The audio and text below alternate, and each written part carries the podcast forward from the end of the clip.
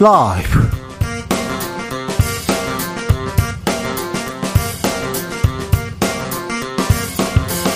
2023년 6월 1일 목요일입니다. 안녕하십니까. 주진우입니다. 코로나 의무 격리가 사라집니다. 코로나19 위기 사태가 어제부로 종료됐습니다. 3년 4개월 만에 사실상 일상으로 돌아간 건데요. 코로나 확진자 2 2만 4천 명대입니다. 2만 4천 명대. 아직 코로나가 끝난 건 아닙니다. 독감 환자도 기승이랍니다. 어떤 점 주의해야 할까요? 정재훈 가천대 교수와 짚어보겠습니다. 임기 두 달 남기고 있던 한상혁 방통위원장 결국 면직당했습니다. 경찰의 MBC 압수수색 두고도 반발 큽니다. 이명박 시대 언론 장악 우려하는 시가 큰데요. 기자 출신 김의겸 민주당 의원에게 이야기 들어봅니다. 국민의힘 이용호 의원 최고위원은 들러리고 당의 주요 의제 핵심 5인이 다 정한다 이런 주장 나왔습니다. 김기현 대표 그런 일은 없다 반박했는데 과연 그럴까요? 여야 최고위원들에게 물어보겠습니다. 나비처럼 날아 벌처럼 쏜다. 여기는 주진우 라이브입니다.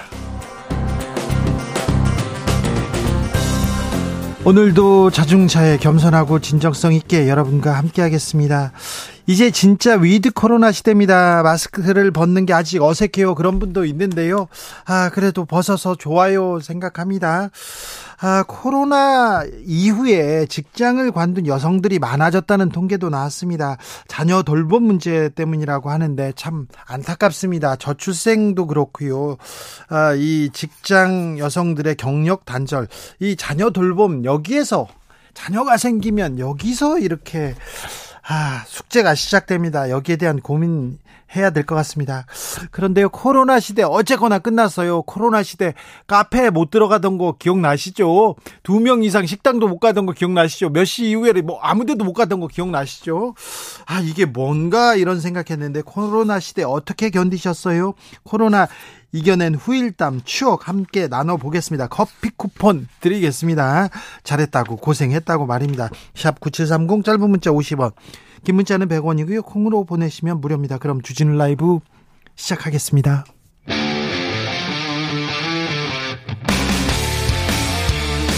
탐사보도 외길 인생 20년 주 기자가 제일 싫어하는 것은?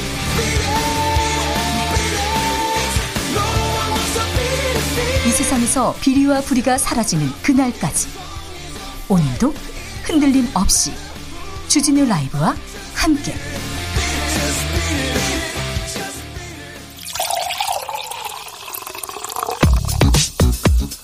진짜 중요한 뉴스만 쭉 뽑아냈습니다. 주스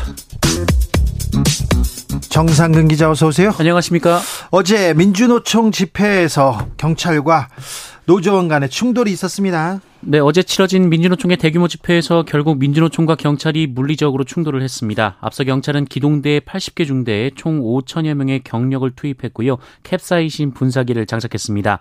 어, 집회는 큰 무리 없이 마무리되는 듯 했으나 신고된 집회 종료 시간인 오후 5시가 되자 경찰은 확성기를 통해 해산 절차에 돌입하겠다라고 경고했고요. 이후 노조 측이 고 양회동 씨 분향소를 기습적으로 설치하자 경찰이 곧장 철거하면서 몸싸움이 벌어졌습니다. 어, 이 과정에서 조합원 4명이 경찰에 연행됐고요. 3명이 병원에 이송된 것으로 전해졌는데요. 민주노총은 병원에 이송된 조합원 1명이 팔에 골절상을 입었다라고 전했습니다. 민노총과 경찰의 충돌 정치권으로 옮겨 붙었습니다. 국민의힘에서 민노총 강하게 비판합니다. 네, 김기현 국민의힘 대표는 민주노총이 달콤했던 과거의 특권적 영광을 되찾기 위해 무리수를 거듭하고 있다라며 어, 민주노총은 대한민국을 자신들이 우월적 주권을 가진 나라로 착각하는 듯하다라고 주장했습니다. 민주당은 과잉 진압이다. 정부 비판합니다. 네, 이재명 민주당 대표는 어제 경찰의 노조 농성 진압 과정에서 유혈 사태가 벌어진 것과 관련해서 다시 야만의 시대, 폭력의 시대가 도래한 것 같다라며 위험한 환경에서 고공에서 경찰봉을 휘둘러 농성자의 머리에 피를 흘리게 할 만큼 폭력을 가할 필요가 있었는지 의심스러웠다라고 주장했습니다. 양회동 씨 분신에서 숨진 건설 노동자 양회동 씨 유서를 대필했다 월간 조선이 보도했었는데요. 오보 인정했습니다. 네, 월간조선은 2주 전 이 양해동 씨의 유서가 조작됐다는 의혹 기사를 보도했는데요. 네, 하지만 MBC는 복수의 전문 필적 감정가에게 의뢰한 결과 모두 동일인의 필적이었다는 보도를 낸 바 있습니다. 어, 결국 월간조선은 오보를 인정하고 사과했습니다. 월간조선은 자신들도 두 곳의 필적 감정을 의뢰해서 유서들의 필체가 동일인의 것이라는 회신을 받았다라며 제기된 의혹이 사실이 아님을 확인했다라고 밝혔고요. 이 필적 감정 같은 기초적인 사실 확인 절차를 생략하는 등 기사에 중대한 결함이 있었다 라며 사과했습니다. 유족들은 뭐라고 합니까? 네, 유족들은 관련 보도를 한 기자와 이를 승인한 책임자를 사자 명예훼손 혐의로 고소한 바 있는데요. 고인의 형은 사과로 보지 않는다라며 이런 식의 사과는 3차 가해라고 비판했습니다. 또한 진짜 사과가 되게 하려면 조선일보와 조선 NS의 CCTV 유출과 오보를 포함해 공개 사과를 해야 한다라고 주장했습니다. 이 노동자의 분신을 두고 조선일보에서 그리고 월간조선에서 어, 보도를 쏟아냈습니다. 언론이 가장 해서는 안 될 일이었는데 이런 도덕적 문제를 가지고 왜 이런 오보가 나왔을까요? 단순 실수였을까요? 그냥 빨리 보도하려다가 이렇게 오보가 나왔을까요? 경찰 수사는 어떻게 돼가고 있습니까? 네, 어, 양해동 씨의 분신 당시 건설노조 간부가 현장에서 방조했다는 요지의 보도를 한 조선일보에 대해 경찰이 네. 수사에 착수했습니다. 서울경찰청은 오늘 조은석 민주노총 건설노조 정책국장을 고소인 자격으로 불러 조사했습니다. 어, 건설노조는 해당 조선일보 보도와 관련해 담당 기자 등을 고소했고요. 기사에 삽입된 현장 CCTV 캡처 사진의 영상을 수사기관 내부 관계자가 건넸을 것이라면서 어, 신원이 특정되지 않은 이 관계자도 공무상 비밀 누설 등의 혐의로 고소한 바 있습니다. 분신 그리고 방 분신 방조 유서 대필 뭐 이런 얘기 이게 80년대 90년대에 있었던 일인데 그때 있던 일이 똑같이 지금 2023년에 벌어지고 있어요. 언론 똑같은 행태를 자행하고 있고 아 이걸 어떻게 해석해야 되는지 어떻게 이해해야 되는지 아, 저도 이해가 안 됩니다. 네. 아무튼 언론이 가장 해서는 안 되는 오보를 조선일보, 월간 조선이 지금 어, 저질렀습니다. 후쿠시마 원전 오염수 지금 정치권 논란 가열되고 있습니다. 네, 이재명 민주당 대표는 오늘 일본의 핵 오염수 해양 투기로 인한 환경 파괴 행위, 생명 위협 행위에 대해 도우미 역할을 하고 있는 것이 대한민국 정부라는 안타까운 현실이라고 비판했습니다. 이재명 대표는 시찰단이 무엇을 보고 왔는지 제대로 검증은 했는지 국회 차원의 청문회를 추진할 생각이라고 밝혔고요. 이번 주말 민주당은 부산에서 관련 집회를 열 계획입니다. 민주당이 집회를 연다고요? 국민의힘은요? 네, 국민의힘은 민주당의 공포 조장으로 어민들의 피해가 크다라고 주장하고 있는데요. 이 김기현 국민의힘 대표는 민주당이 부풀리고 조작해내는 오염수 괴담에 국민은 피로를 호소하고 선량한 우리 어민들은 생업 위기를 걱정해야 하는 지경이라면서 도를 넘는 반이성적 괴담 선동에 대해 민주당 내부에서도 불만과 우려의 목소리가 나오고 있다라고 주장했습니다. 후쿠시마 원전 오염수 이거 바다에다가 방류하면 안 될 텐데 국민들 걱정이고 어, 수산물 걱정인데 이거 단순한 일인데 민주당과 국민의힘 씨가 이렇게 다릅니다. 이렇게 달라요. 여러분께서는 어떻게 판단하고 있는지요? 음, 정치권에서는 아무튼 계속해서 하, 계속해서 이렇게 다른 얘기만 하고 있습니다. 국민권익위가 선관위의 채용 비리 조사에 착수했습니다. 네, 국민권익위원회는 오늘부터 선거관리위원회 자녀 채용 비리 의혹 관련 전수조사를 시작했다라고 밝혔습니다. 권익위는 수십 명을 투입해 대규모 전담조사단을 꾸릴 것이라고 밝혔고요. 선관위와 사전 조율을 거쳤으며 자료가 도착해서 조사가 본격 착수된 상황이라고 밝혔습니다. 네. 어, 권익위는 우선 한 달간 이 집중조사를 진행한 뒤 부족한 부분은 추가 조사한다는 방침입니다. 앞서 노태학 중앙선거관리위원장은 외부 기관과 합동으로 전현직 직원 친족관계 전반을 전수조사하겠다라고 밝혔는데요. 어, 다만 권익위는 이번 조사는 성관위와 합동으로 벌이는 것이 아니다라고 밝혔습니다. 성관위가 감사원 감사는 거부했다고요? 네, 감사원도 어제 성관이 특혜 채용 의혹과 관련해 특정 사안 감사에 나서겠다라고 발표했는데요. 네, 하지만 성관이 측은 선관위는 감사원의 직무 감찰 대상이 아니다라고 밝혔습니다. 어, 성관위는 독립성 침해 우려 때문에 행정부 소관인 선관위 어, 감사원의 회계 감사는 받지만 직무 감찰은 받지 않고 있습니다. 네. 어, 그러나 성관위는 이 문제 어, 감사원은 이 문제는 선거 직무에 해당하지 않기 때문에 감사를 할 수 있다는 입장인데요. 어, 성관위는 감사원으로부터 회계 검사가 회계 검사가 아닌 이 직무 감찰을 받는 없는 선례를 만들 경우 향후 정치 자금이나 불법 선거 관련 조사에 감사원이 개입할 여지가 생긴다는 점을 지적했습니다. 네. 전세 사기 피해자 특별법이 오늘부터 시행됩니다. 네, 얼마 전 국회를 통과한 전세 사기 피해자 특별법이 오늘부터 시행되면서 어, 정부는 전세 사기 피해 지원 위원회를 출범시켰습니다. 이 위원회는 지원을 받을 수 있는 전세 사기 피해자를 결정하게 되는데요. 어, 위원회는 전세 사기 피해자 심의 가이드라인을 논의하고 경공매 기일이 임박해서 어, 위원회의 전세 사기 피해자 인정을 기다리기 어려운 임차인을 위해 경공매 유예 정지 협조를 요청했습니다. 어, 위원회는 전직 판 검사 등 법조인, 법무사 감정평가사 공인중개사 등 주택 임대차 분야 전문가, 학계 전문가, 소비자 보호 공익 활동 경험자, 당담부처 실장급으로 30인으로 구성됐고요. 어, 위원장은 최한주 전 서울고등법원장이 맡았습니다. 한편 특별법 지원을 지원이 필요한 임차인은 거주지 관할 시도에 전세 사기 피해자 결정 신청을 해야 하고요. 각 시도가 30일 내로 조사를 마치고 이 결과를 국토부로 넘기게 됩니다. 네. 어, 국토부가 이 조사 결과를 종합해서 위원회에 안건을 상정하면 위원회는 30일 이내에 피해 인정 여부를 결정하게 되는데요. 이 과정을 거치면 피해자 인정에는 최대 75일이 소요가 됩니다. 지금 당장 사는 게 막막한데 30일에 30일 플러스 하면 75일이 소요된다고요. 피해자 입장에서 이거 전세 사기 피해자 특별법이 지금 피해자 입장에서 지금 발동되고 있는지 좀 걱정됩니다. 실효성이 조금 걱정돼요.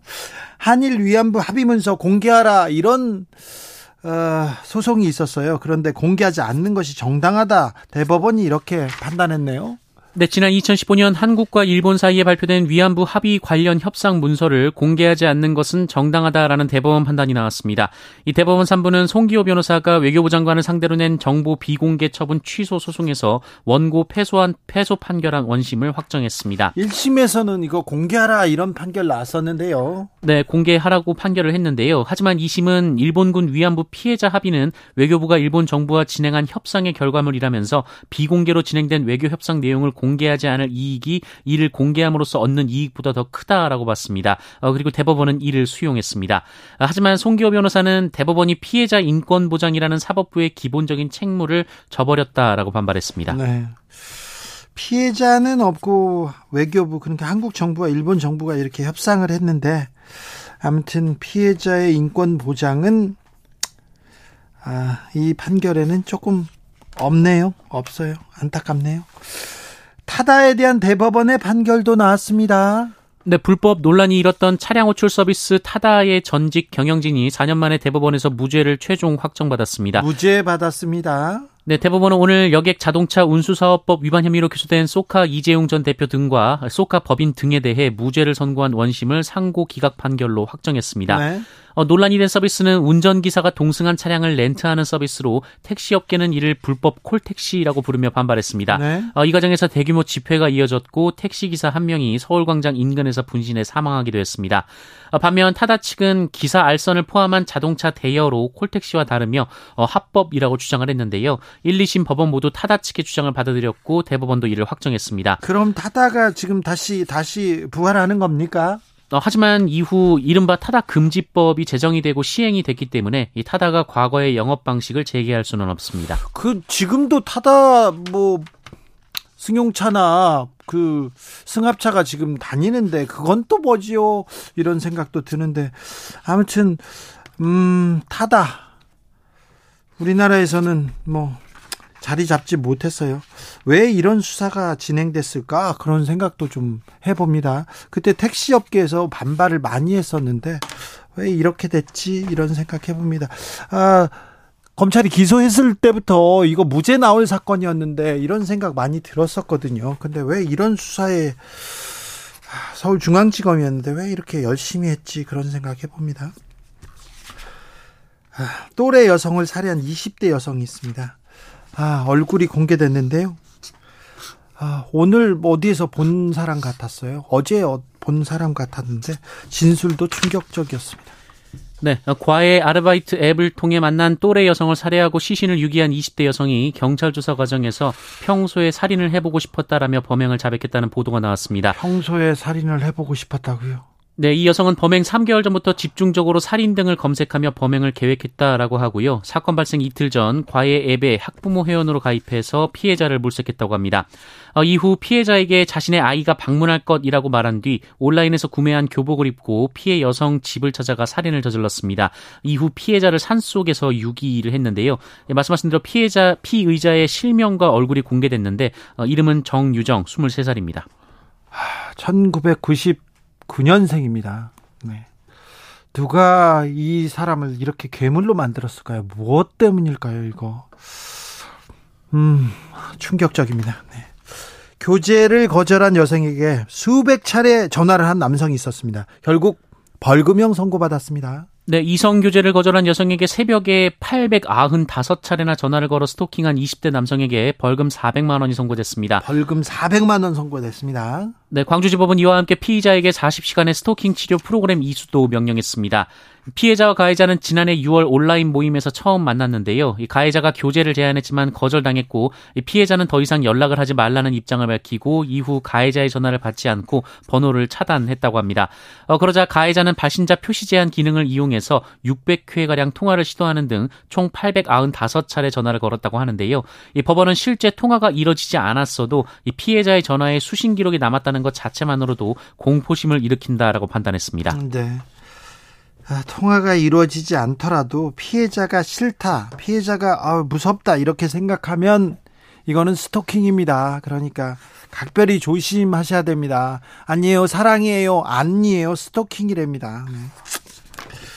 오늘부터 코로나 의무 격리 해제됩니다. 네, 지난 2020년부터 3년 4개월간 이어져 온 코로나19 위기 사태가 오늘 사실상 종료됐습니다. 네. 어, 이로써 코로나19 확진 시 의무였던 일주일 격리는 5일 격리를 권고하는 수준으로 완화됐습니다. 네. 어, 또한 입원 병실이 있는 병원, 입소시 입소형 감염 취약 시설을 제외하면 모든 장소에서의 실내 마스크 착용 의무도 해제가 됐습니다. 네. 어, 해외 입국자들은 3일차에 PCR 검사를 받도록 권고했었는데 그것도 사라졌고요. 네. 어, 다만 치료비 지원, 백신 무상 무상 접종, 치료제 무상 공급은 이어집니다. 자. 자세한 내용은 2부에서 정지현 교수와 저희가 자세히 이렇게 따, 따져 보겠습니다. 코로나에 대한 이모저모 이제 앞으로 우리는 어떻게 해야 되는지도 물어보겠습니다. 주스 정상근 기자와 함께했습니다. 감사합니다. 고맙습니다.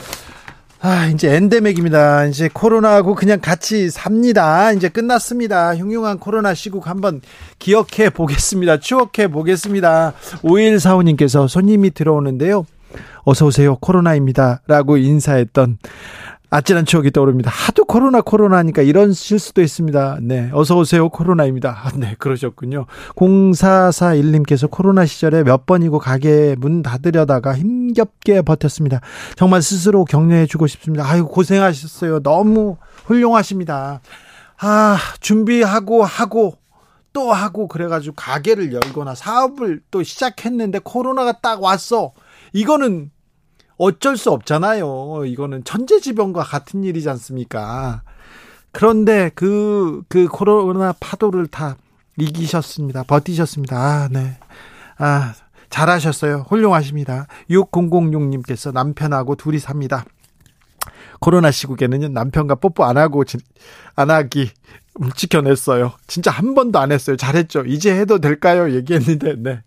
좀 더 지키셔도 돼요. 괜찮습니다. 네. 하셔도 되고요. 네. 잘하셨어요. 네. 아, 훌륭합니다. 8891님, 우리 가족들은요, 추석 때 내 식구가 한꺼번에 코로나에 걸려가지고 일주일간 꼼짝도 못하고 집에서 보냈습니다. 아, 너무 아팠어요. 힘들었어요. 코로나, 뭐, 아침에 일어났더니 목에 뭐가 콱 들었더라고요. 이게 뭔가 이렇게 생각했는데, 막 그런 사람들이 있는데, 네. 훌륭하십니다. 네. 잘 하셨어요. 3123님, 코로나 한창일 때 여기에 다 와서 마스크 안 챙긴 게 생각나서요. 집까지 뛰어간 일 기억납니다. 마스크 안 쓰면 어디든 출입이 안 되는 시절이었어요. 아, 그럼 눈치 봤잖아요. 이후에 트라우마 때문에 주머니 가방마다 마스크 가지고 다닙니다. 코로나 끝이라니 참 격세지감입니다. 다들 고생하셨어요.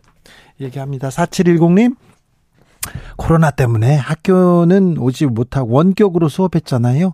아이들은 칸막이를 두고 서로 손도 못 잡고 마스크를 써서 얼굴도 잘 모르고 진짜 너무 힘든 생활했습니다. 오늘 교실에서 쉬는 시간에 오손도손 모여 앉아 놀고 있는 아이들을 보니까 얼마나 이쁘던지 앞으로 수업도 재미있는 놀이도 잘하고 지낼 것 같아 좋았습니다. 얘기하는데 그러니까 학교 갔는데 친구 이름을 친구 얼굴을 못 보고 친구랑 놀면 안 되잖아요. 가까이 가면 안 되고 같이 밥 먹어도 안 되고 얘기해도 안 되고 아, 그 아이들 보면 참 안쓰러웠는데 이제 아이들 아, 마음껏 뛰놀고 뛰놀 수 있어서 참 좋은 것 같습니다. 아직 그래도 2만 명대예요. 조심은 하셔야 됩니다. 아, 교통 정보 알아보고 가겠습니다. 유하영 씨.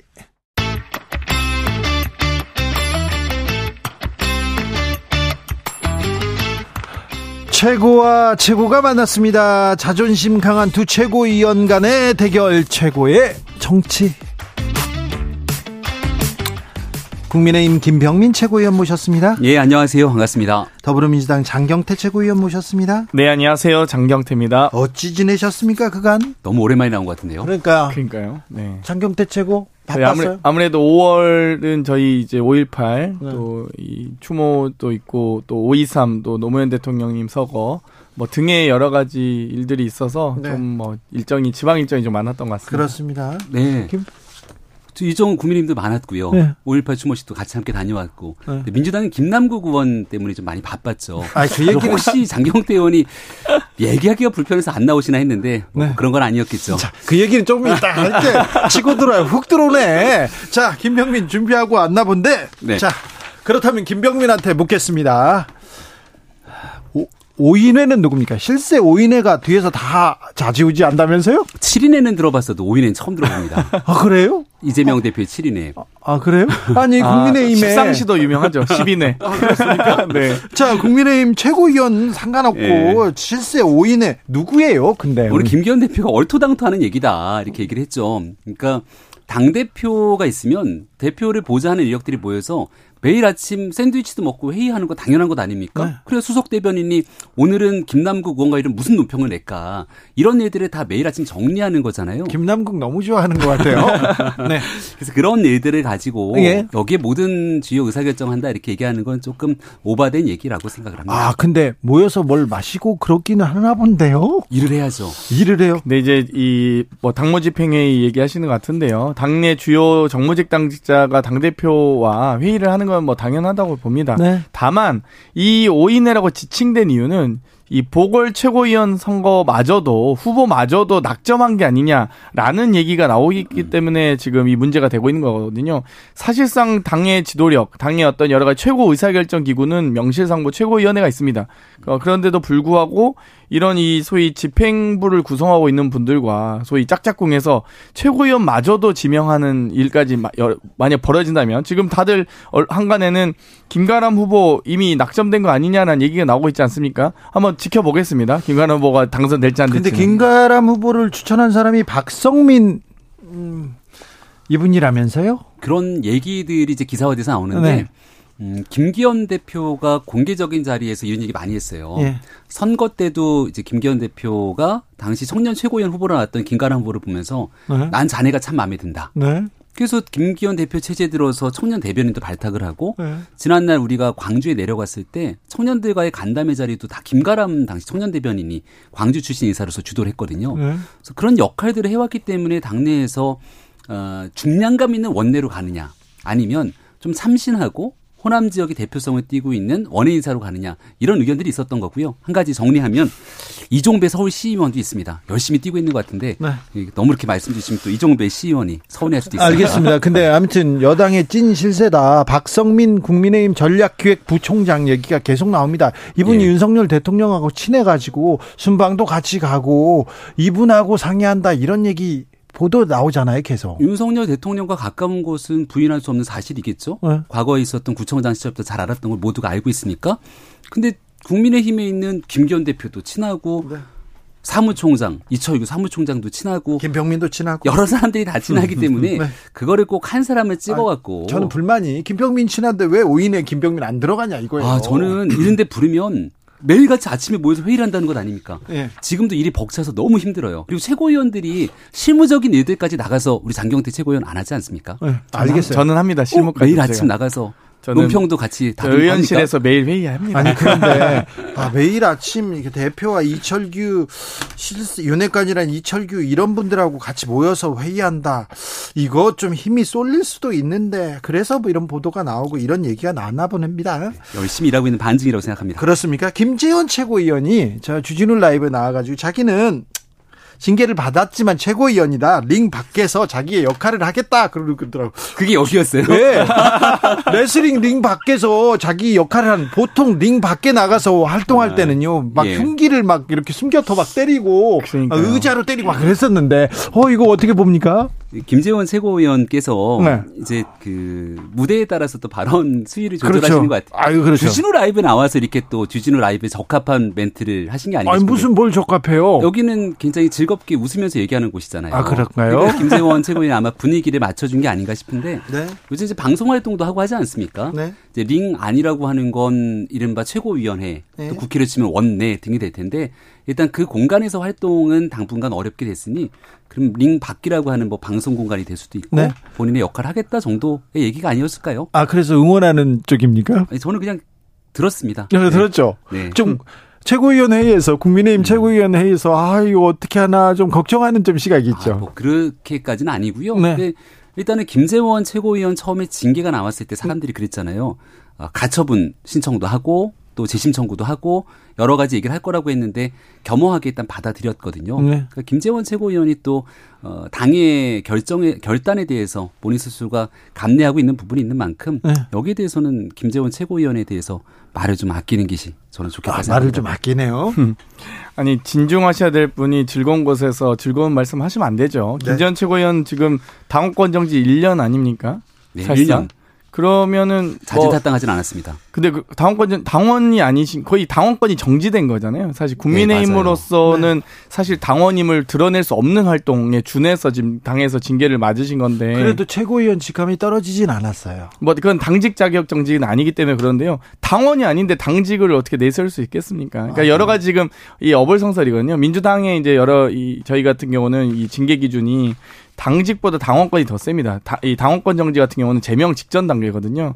그렇기 때문에 당원이 아닌데 어떻게 당직을 내세울 수 있습니까? 그 자체가 앞뒤가 안 맞거든요. 그래서 지금 김재원 최고위원께서는 조금 또 자중해야 될 상황인다. 좀더 네. 반성하고 오히려 사죄의 시간을 가져라고 아마 이 국민의힘 윤리위원회에서 징계를 주셨을 텐데 네. 이렇게 즐거운 표현을 하시면 어떻습니까? 당직을 내세운 건 아니고요. 그러니까 본인이 이제 최고위원 1년 당이 정지된 거니까 그 이후에 시간이 지나면 최고위원이 될 수 있다라는 아마 보편적인 얘기를 한 것 같아요. 네. 근데 아마 김재원 의원도 이제 그런 거겠죠. 김남국 의원 보면 하고 싶은 얘기들이 또 있지 않겠습니까? 네. 예를 들어서 국민의힘은 문제가 있으면 최소한 윤리위원회를 열어서 징계도 내리고 어, 관련된 조치들이 취해 나갔는데 김남국 의원은 아니 김남국 의원 얘기는 좀 이따가 하자 아, 하기로 했잖아요. 시간 안 주실까 봐. 아니 계속, 오늘 네. 오다 보니까 그런 그 뉴스를 하나 접했어요. 네. 성추행 부천 시의원이 있었는데 네. 그 부천 시의원이 자진 사퇴를 했더라고요. 네. 근데 그 자진 사퇴를 할 수밖에 없었던 일이 처음에는 민주당에 있는 의원들 하는 것처럼 탈당을 했거든요. 네. 탈당을 하고 나니까 문제가 있잖아요. 똑같이 꼬리 자르게 한다고 네. 나올 수 있으니 민주당 대변인이었던 것 같은데 직접 나와갖고 영구 복당 불허에 대한 결정을 내리겠다 이렇게 강하게 압박합니다. 네. 그 부천시에 있는 민주당 의원들까지도 여기서 용납할 수 없다 사퇴해야 된다 제명 의견이 나오거든요. 그러니까 결국은 본인이 물러나는 거잖아요. 네. 그러니까 잘못된 일들이 있으면 여기에 순차적으로 당에 적합한 윤리적 판단들이 있어야 되는데 국민의힘이 노력을 하고 있고 민주당도 참 제명 그리고 남국 좋아해요. 아니 뭐 이제 김남국 의원 없었으면 윤석열 대통령의 무능과 무기력 어떻게 감출 수 있었을까 싶을 정도로 정말 고마워야 되는데 좀 너무 이 좀이좀 그릇이 너무 작은 거 아닌가. 네. 대통령의 이 무능함을 이렇게 의원으로 가리려고 한다든지 지방 의원까지 거들먹거리시는데 그러면은 저희 짝퉁 판매하다가 그 의원직 상실 위기에 있으신 국민의힘 지방 의원님 제가 언급 안 하잖아요. 알겠어. 너무 좀 자, 점스럽게 하면 안 됩니다. 좀, 좀, 좀. 자, 네.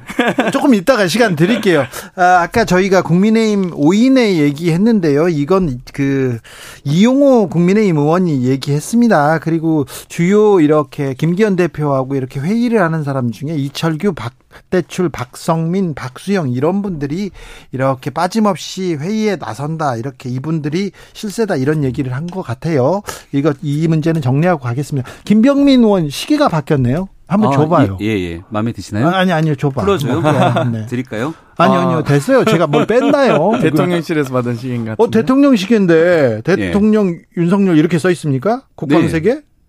색깔은 여러 가지가 있고요. 예. 디자인이 이제 어른 언, 언제 받으셨어요? 어, 한, 한 달 정도 전에? 한 달 전에? 어. 한달 전에 그냥 이렇게 만났을 때 밥 먹고? 아니, 아니에요. 그러면 네. 이렇게 보냈어요, 최고위원이라고? 우리 대통령실에 있는 그 당시 방문을 가서 받았습니다. 아 그래요? 대통령실 방문하면 이렇게 시계 하나. 아 그래요? 저번엔 대통 그 최고위원들 음. 빼고 대통령실 초대 받으셨던데 아. 저번에는 또 받으셨어요. 아니 지난번에도 시계 네. 받으시지 않으셨어요? 다른 언제요? 시계 찾죠? 아닌가요? 어른 그러니까 기성 세대가 차는 시계가 있고요. 네. 좀 젊은 층들을 대상으로 하는 시계들이 있습니다. 디자인이 네. 좋아서 아무튼 인기가 좋습니다. 대통령실 선물 예산 봐야겠네요. 보니까 대통령실 이전 비용 490억 정도 했다가 200억 더 쓰신 거 아시죠? 아, 지금 곧 드러나고 있는데 계속 예산을 이렇게 그러네. 본인 호주머니 쌈짓돈 쓰듯이 쓰면 안 됩니다. 어디 보겠습니다. 알겠습니다. 과거에 김정숙 여사님 청와대 얘기까지 들어가면 너무 1.5배 예산 썼으면 할 말 다 했죠. 아이고, 네. 잘한다. 예, 자, 둘이 잘한다. 자, 그런데 네. 이재명 대표하고 김기현 대표 만나기는 만나는 겁니까? TV 토론 합니까? 어, 김 이재명 대표가 별로 원치 않는 것 같아요. 아니요. 네, 그래요? 오, 예. TV 토론을 하자고 이재명 대표가 했는데도요? 그 김기현 대표가 좋다 하자고 얘기했잖아요. 처음에는 네. 밥을 먹자 그랬는데 네. 밥을 먹기는 싫었던 것 같습니다. 그래서 밥은 친구끼리 먹으라라고 하니 김기현 대표가 나는 이재명 대표를 친구로 생각했는데 좀 서운하다. 예, 이렇게까지 얘기가 나왔던 거죠. TV 토론 원한다니까 아. 하자. 그런데 또 하자 그러면 같이 만나면 될 텐데 주제는 이거로 하자 저거로 하자 자꾸 이렇게 좁혀 나가니까 아 이재명 대표 본심이 별로 만나고 싶지 않은 건가? 이렇게 저희는 느낄 수밖에 없는 거죠. 이 전 국민이 아마 이 김기현 당대표께서 TV 토론하실 때 당대표 후보 경선에서 여러 가지 참 안타까운 모습들, 실수를 연발하는 토론들 많이 보셨거든요. 이마, 아마 이재명 대표 입장에서 김기현 대표와 정책과 민생 현안 위주로 좀 하고 싶다는 생각입니다. 그러니까 전 국민에게 대통령께서 지금 신년 기자회견도 안 하시고 자꾸 이제 기자들 안 만나시고 도망 다니시잖아요. 그러니까 그러면 당 대표라도 나와서 답변을 해라. 이 여러 지금 외교 현안, 경제 현안들 여러 가지 산적한 현안들 있지 않습니까? 지금 이 후쿠시마 오염수 어떻게 할 것인지 시찰단 발표 보셨죠? 이렇다 할 답변을 못 하고 있습니다 지금. 왜냐하면 분석할 근거가 없기 때문에 결과를 도출할 수 없는 것이거든요. 마찬가지로 지금 당에서는 당 대표로서 이 정, 집권 여당으로서 어떻게 생각하고 계신지 국민 앞에 낱낱이 말씀을 대화를 나누자는 거고요. 형식과 주제 내용은 전혀 저희는 상관없습니다. 그러니까 뭐 어, 국민의힘에서 네 많이 하시죠. 여러 가지 그 내용에 장경태 대해서 최고위원님 개인 생각 아니에요? 대표님 아니, 저는 물어봤어요? 저도 그렇게 건의 드릴 거고요. 아니, 이재명 대표님한테 좀 물어보고 얘기해 줬으면 좋겠어요. 왜냐하면 이재명 대표의 입장은 좀 다른 것 같아서. 아닙니다. 네. 확실합니까? 네, 그렇습니다. 네, 그러면은 김기현 대표께서 김기현 대표에게 전달하겠습니다. 뒤로 이재명 대표가 않으시길 바랍니다. 주제도 가리지 않고 형식도 가리지 않는다고 어, 얘기했다. 피하지만 말아 주십시오. 네, 네. 알겠습니다. 네. 네. 적극 건의하겠습니다. 아, 이게 좀 만나서 얘기는 해야죠. 아, 그럼요. 밥도 먹고. 파, 네. 그랬으면 좋겠어요. 후쿠시마 오염수 얘기 나왔는데 나왔는데 야 이거 국민 불안 어떻게 할래? 속빈 강정이다. 이거 시찰단 괜히 갔다. 이렇게 민주당은 주장하고 있습니다. 그런데 국민의힘에서는 이거 괴담 정치다. 너무 괴담 가짜 뉴스 만드는 거 아니냐 이렇게 그냥 똑같 한 사안을 가지고 버는 시각이 이렇게 쫙 갈라져 있습니다. 어찌 네. 보십니까? 국민의... 진실은 정해져 있고 네? 또 과학적인 근거에 따라서 결국 순차적으로 모든 일들은 다 밝혀지게 될 겁니다. 네? 그 유국희 단장이 누굽니까? 문재인 정부 때 임명됐던 인사 아닌가요? 그러니까 정치적으로 뭔가를 있지도 않은 사실을 만들어내거나 우리가 일본에 면죄부를 주거나 하려고 시차다 보낸 거 아닌 거를 민주당이 모를 리가 없을 거라 봅니다. 왜냐하면 과거에 있었던 정의용 어, 외교부 장관이 했던 발언들이 그대로 다 국민들께 알려지고 보도가 된 바 있기 때문에 그런데요. 일단은 이 문제를 민주당이 너무 나서서 괴담 그리고 어 뭔가 후쿠시마 오염수를 막 방류하는데 국민의힘과 윤 정부가 힘을 보태는 것처럼 얘기하는 거 온당치 않고요. 저도 최근에 수산업에 종사하시는 많은 분들께도 연락이 옵니다. 걱정하고 우려하는 분들이 많은데 두 가지거든요. 하나는 오염수 방류 자체에 대한 걱정도 있고요. 그리고 두 번째는 여기에 대한 것들이 사실과 과학적 근거를 넘어서서 너무 정치적 쟁점화가 되고 나니까 이런 일들이 수산업 생태계에 오히려 큰 타격을 주는 것 아닌지에 대한 걱정과 우리도 큽니다. 좀 담담하게 이 문제 객관적 사실에 근거해서 바라보고 나갈 수 있는 게 여의도 정치권에 대한 역할이라고 봅니다. 중요한 건 객관적 사실이 지금 없기 때문에 그렇습니다. 이 밝혀진 게 없고요. 저도 과방이라서 원안이 여러 차례 지금 해당 상임이라서 자료 요구도 하고 있고요. 근데 가장 핵심은 일본이 안전하다고 주장하고 있거든요. 우리나라와 전 세계가 지금 안전하다고 확인된 내용입니까? 전혀 확인된 내용이 아니고요. 일본이 안전하다고 주장하는 만큼 그러면 배출 안 하시면 됩니다. 지금 이상한 교수 불러서 이상한 교수라고 죄송합니다. 아무튼 뭐 어떤 모 교수님 부르셔서 이 식수로도 사용할 수 있다. 1리터 원샷 할 수 있다고 하셨잖아요. 옥스퍼드 석학이라는 네. 그 교수는 좀 이상합니다. 왜 근데, 그걸 뭐 근데 마셔요? 1리터 이 거기에 대해서 동의하십니까? 그 교수님에 대해서. 그러면 국민의힘 지도부부터 후쿠시마 가셔서 1리터 원샷하고 오십시오. 국민의힘 국회의원부터 원샷 하십시오. 국민에게 본인 자신도 자기 자식에게도 줄 수 없는 물을 심지어 원자력 안전연구원장마저도 식수로 사용할 수 없다고 했습니다. 원자력 안전연구원장도 드셔보시겠습니까? 했더니 자기 못 먹겠답니다. 안전성을 검토하는 것은 확인된 이후에 할 수 있는 거거든요. 근데 식수는커녕 농업용수, 공업용수로도 사용하지 못하는 겁니다. 그렇기 때문에 가장 값싼 정화할 수 있는 비용이 너무 막대하기 때문에 가장 값싼 배출이라는 방식으로 지금 해결하려고 하는 거거든요. 그래서 저희가 제안하지 않습니까? 큰 호수를 파서 차라리 그 호수에라도 이, 이 방사능 반감기를 기다리기 위해서 12.5년이니까 최소 50년이라도 그냥 호수에 담아놓기를 해라. 왜 배출해서 전 세계 전 세계 시민들에게 모두 타격을 줄 수 있는 아직은 입장인가요? 아직 그러니까 여러 가지 제안들이 있습니다. 그래서 그 배출 그 제, 제, 배출은 안 된다는 겁니다. 배출 매출은 최소한 지금 어찌됐건 지금 90%좀 넘어서고 있는데요, 용량에. 한 최소한 3, 4년은 더 버틸 수 있으니 그때까지만 좀 기다려 달라는 겁니다. 그, 지금 확인 안 된 내용 아닙니까? 아니, 하나만 안전성이. 물어볼게요. 네. 그러니까 말씀하신 것처럼 배출하지 말자는 것 아닙니까? 네, 그렇습니다. 그러면 이게 후쿠시마 오염수 방류에 대한 내용이 나왔던 게 꽤 오래 전부터 있었던 일인데 문재인 정 바로 1년 전까지가 문재인 정부였어요.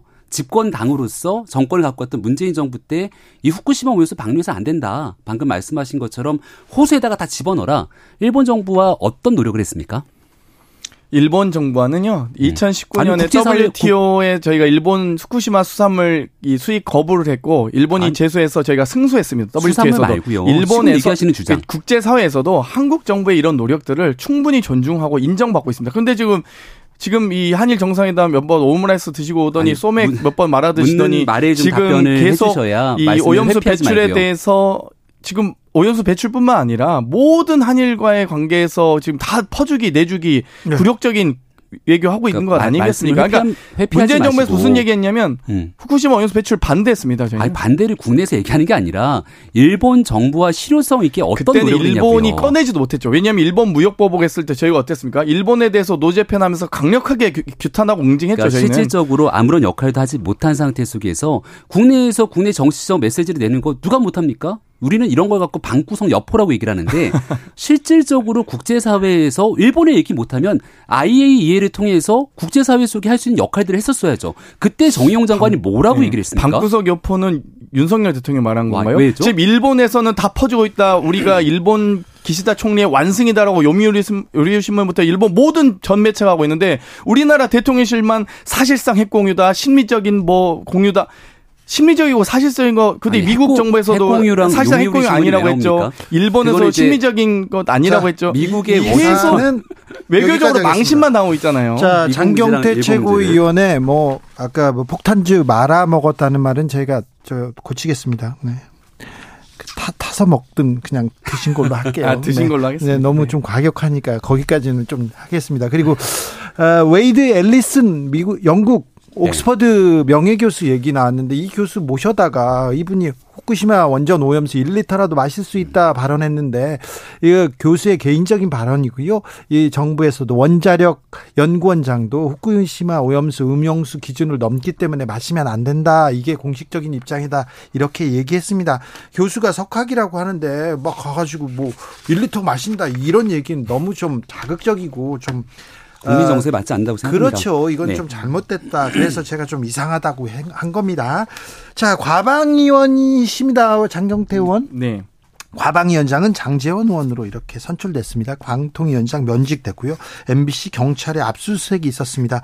아, 언론계 이거 언론 장악 시작하는 거 아니냐 이런 우려가 언론계는 팽배해 있습니다. 이거 어떻게 보십니까? 한상현 위원장 과거 네. 흔적을 얘기하시는 건가요? 아, 과거 행적이요?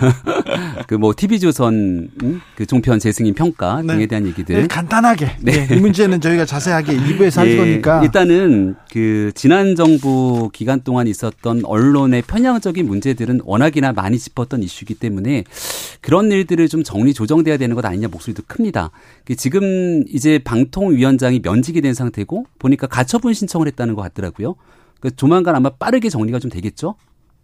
아닌가요? 네, 네, 하고 있잖아요. 네, 그래서 빠르게 정리가 될 것이고 정리가 되고 나면 방통위원장에 대한 아, 새로운 신임 인사 임명이 이뤄질 것으로 보는데 이게 그래도 공공재로 볼 수 있는 그런데, 방송 예, 혹은 이, 네. 그리고 언론의 공정한 운영을 위해서 해야 되는 역할들에 대해서 그 윤석열 정부가 갖고 있는 고민들이 있기 때문에 김병미 최고 네. 그래서 이동관 대통령 특보가 얘기들이 나오죠. 나오죠. 됩니까? 방통위원장으로?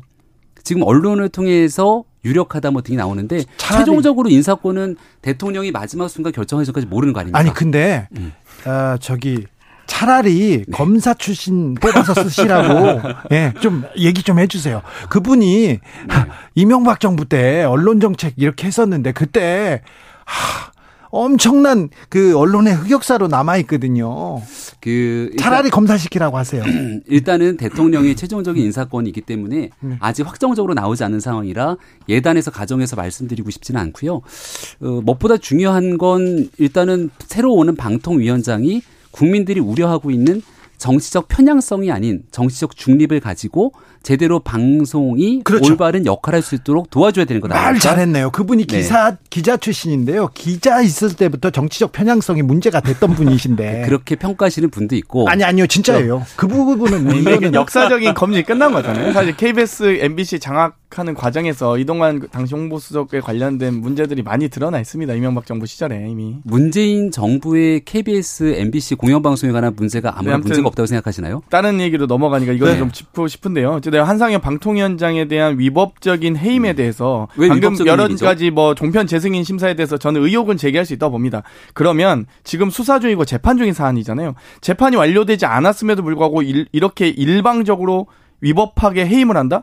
합의제 기관 아닙니까? 합의제 기관이란 말은 대통령 인사권을 전적으로 활용할 수 없다. 독립적이고 중립적으로 이 기관이 운영돼야 된다는 것을 의미합니다. 그런데 지금 어떤 근거로 해임합니까? 그리고 나서 지금 거의 직권남용이라고 좀 명백하게 보이는데 모든 사무처장과 지금 대변인에 대한 부당한 발령들 내고 있지 않습니까? 인사권까지 지금 이 부분은 뭐에 대한 부당한 발령 내고 있죠? 이부 사무처장에 대해서 감사원 출신한다든지 음. 전 방통위 대변인에 대해서 외부 기관으로 인사 발령 낸다든지 이거 지금 인사권 행사하고 있는 겁니다. 이 사안은 2부에서 저희가 좀 깊게 고민해 보겠습니다. 아, 김병민이 기다리던 시간이 왔습니다. 아, 예. 네. 민주당으로 오는데요. 민주당은 지금 아 문제가 좀 산적해 있어요. 돈봉태 문제가 있고요. 코인 문제가 있는데 그런데 당 내에서는 지금 대의원제 선출 중앙위원 컷오프제 폐지 이런 얘기가 계속 나오는데 이 얘기가 지금 민주당의 가장 큰 화두여야 합니까 지금? 뭐 일단 두 개 사안이 좀 다른데요. 예? 돈봉투 사건 같은 경우는 여러 가지 전당대 과정에서 왜 이렇게 이 지역 대의원들을 만나서 밥을 먹어야지 혹은 이 대의원 조직을 관리하지만 어, 이렇게 이 당선에 가까워질 수 있는 가능성이 높아지냐라는 문제의식이 있을 수 있습니다. 네? 그렇기 때문에 결국 국민의힘이 하고 있는 또 우리가 대한민국 사회가 보편적으로 하고 있는 1인 1표 제도에 대해서 누구나 다 보통 선거, 평등 선거에 대해서는 다 동의하시려 보는데요. 아직도 민주당은 좀 이 대의원이 60표가 가까이 되는 표를 행사하기 때문에 너무 과한 거 아니냐라는 뭐 등가성에 대한 논쟁이 있고요. 저는 뭐 폐지냐 뭐 유지냐 이런 논쟁보다는 표의 등가성을 얼만큼 하는 것이 1인 1표냐, 1인 10표냐 라는 정도로 이 조정하는 부분에 대해서 충분히 많은 공감대가 있다고 봅니다. 그렇기 때문에 다시는 뭐 소위 뭐 돈봉투가 전 사실인지도 모르겠습니다만 사실이라고 한들 아, 다시는 이제 대의원들을 상대로 이 뭐 밥 먹고 인사해야 되는 이런 문화들이 좀 더좀 좀 지양돼야 되는 정당 문화로 바뀌어 가야 된다라는 생각을 하고 있습니다. 네, 뭐 정치 혁신 가지고 저는 이게 장경태 의원님 말한 것처럼 민주당이 빨리 바꿨어야 되는 일이라고 생각을 합니다. 근데 안 바꾸고 있었다가 돈봉투 사건 터지니까 결국 이런 문제들 때문에 나왔던 걸 아니냐고 제도를 개선하자고 하는 거잖아요. 그러면 당에 있는 송영기 전 대표도 나갔고요, 당을. 두 명의 의원도 돈봉투 사건 때문에 당에 나갔잖아요. 네. 그럼 문제를 좀 정리를 매듭을 짓고 이 얘기가 진행이 될 텐데 돈봉투에 관련된 일들은 전혀 매듭 짓는 일들이 없는 것 같거든요. 다 부인하고 있고 받았다는 사람 하나도 나오지 않고 있고 이걸 당내에서 조사라거나 어떻게 정리할 것인지에 대한 의지는 보이지 않고 이런 적정 수준 버무리는 제도 개선으로 가려고 하는 것 아니냐는 궁금증 하나. 두 번째는 이것도 결국 정치 혁신이잖아요. 우리 장경태 의원이 정치 혁신위원장 맞나요? 예. 네, 그걸 맡고 있고. 근데 이재명 대표 대통령 선거하기 전 한 열흘 정도 때 정치 개혁을 가장 큰 화두로 끌고 나오면서 대통령 떨어지도 하겠다 그랬어요. 기억하시죠? 삼선 연임 금지 하겠다고. 근데 네. 그런 얘기 온데간데 없이 사라지고 아니, 대표 그 당시 대통령 후보로서는 하진 않았죠. 정치 혁신에 관한 네, 수많은 얘기를 하지 않았습니까? 제안을 드린 거고요. 장경태 네. 의원도 했고 그 당시에 정치 혁신에 대한 굉장히 많은 얘기들이 나왔습니다. 기록이 다 나시겠습니다. 대표 이재명 대표는 하진 않았고요. 근데 그런 네. 얘기들은 다 온데간데 없이 사라지고 나서 돈봉투 사건 코인 등으로 인해서 어려움이 처했을 때 이런 제도 몇 개만 툭툭 꺼집어내는 게 과연 진정성이 있는 행동인가에 대해서는 그래서 궁금합니다. 저희 정책신위원회에서 50여 가지 정도의 의제들을 총망라해서 정리를 했고요. 여러 정치윤리 강화라든지 기득권 타파라든지 또 여러 국민정당으로 나아가는 게 이제 국민은 뭐 0%로 반영하는 국민의힘과 달리 우리는 국민 비율을 늘려가자라는 제안들이 많이 총망라된 혁신안들이 의제가 이미 보고되었습니다. 그렇기 때문에 이런 부분을 전 당내에서 혁신 논쟁, 혁신 경쟁으로 이어갔으면 좋겠다는 개인적 바람을 갖고 있습니다. 아, 회피성은 아니고요. 50여 가지가 준비됐고요. 국민의힘은 이제 뭐 결선 투표제 도입한다 했다가 유승민 안 나오니까 갑자기 이 당원 100% 하신 정당이잖아요. 국민들은 안 중요합니까? 우리 결선 투표 있었는데요.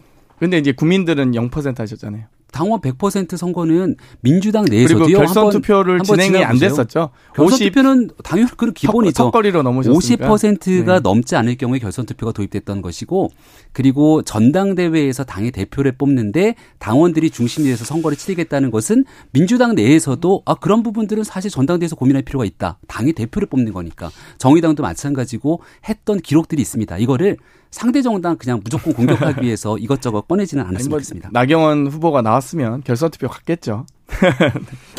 자, 김남국 의원 문제는 네. 지금 국회 윤리위원회 판단을 기다리고 있습니다. 그런데 어, 당 내에서도 사퇴하는 게 맞다, 아니다 이런 얘기가 있는데 어, 지금은 김남국 의원 문제가 조금 뒤로 뒷전으로 좀 밀린 것 같아요. 그런데 국민적 관심 그리고 또 수사가 이어지기 때문에 꺼지지 않는 어, 꺼지지 않는 불심이다. 이 문제는 어떻게 해결해야 된다고 보십니까? 이미 이 사안은 뭐 검찰이 이미 수사를 들어갔고요. 이미 여러 차례 압수수색을 하고 있는 것으로 알고 있고요. 예? 어찌되었건 이, 이 검찰, 이 사법적 영역으로 넘어가고 있는 것 같습니다. 그렇기 때문에 뭐 윤리특위에서도 아마 여러 가지 윤리심사 자문위원회 등이 있지만 이 절차와 기준을 마련하는 것이 매우 중요하거든요. 그래서 어떤 이 사유로 예를 들면 뭐 제명을 하든 출석 정지를 하든 이 징계의 범위와 사유가 있을 텐데요.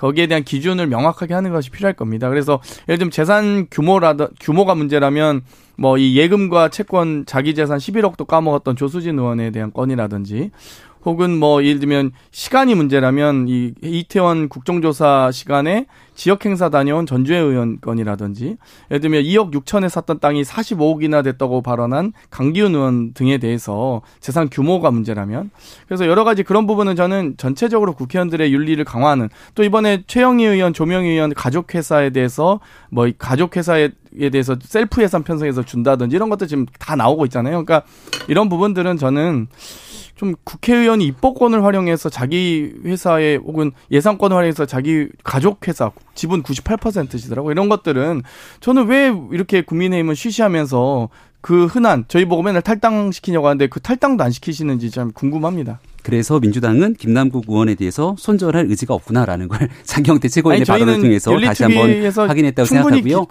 윤리특위 얘기하시는 거 보니까 이 사람 저 사람 다 끄집어서 얘기하면 윤미향 의원은 또 얼마 전 청담동 술자리 얘기했던 김의겸 의원은 이렇게 가면 이제 하세월이 되는 거죠. 그리고 무죄 나왔죠. 네. 무죄가 아니라 일부 유죄가 나왔죠. 일부죠. 아주 일부 유죄가 1심에서 그리고 일부 유죄가 나왔던 것도 났죠. 위안부 할머님들께 큰 피해를 줬던 사건이고요. 그래서 이런 방식으로 진행하면 이제 의원님들 임기가 한 1년 남았잖아요. 그리고 사법적인 처리를 봐야 된다 그러면 기소하고 재판에서 1심 나오면 대법 가야 된다. 결국 그냥 국회의원직 쭉 이어지는 겁니다.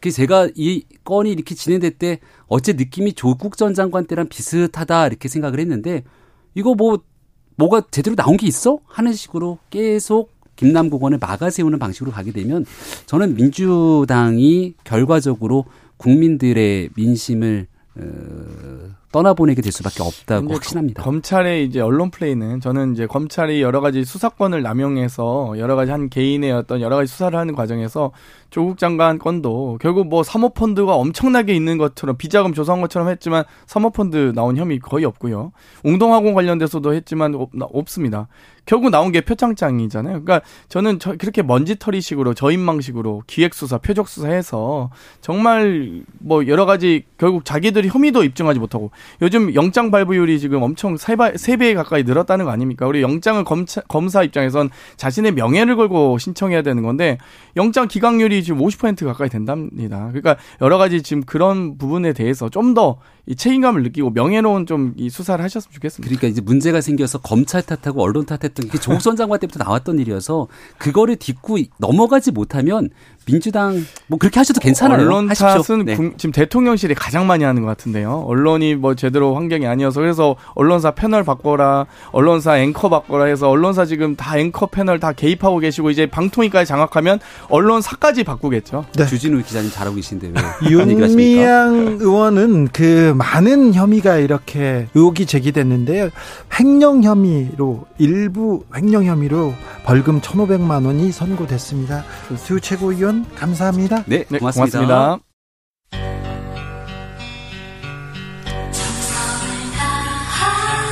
정성을 다하는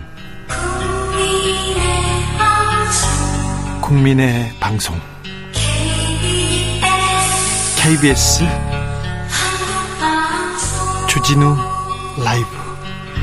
그냥 그렇다고요.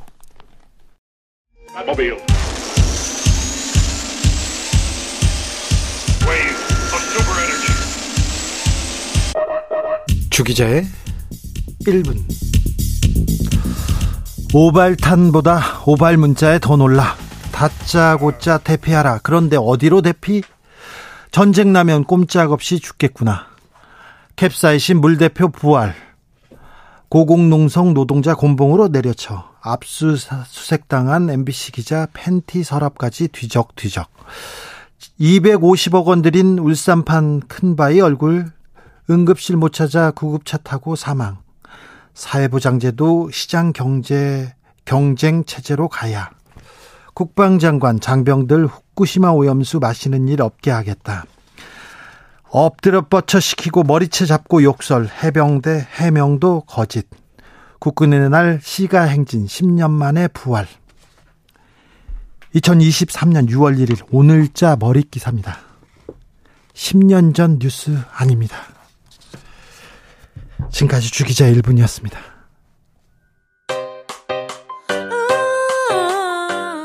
(10년) 전 (2013년 6월) 첫째 주 음악방송 1위 곡입니다 이효리 배드걸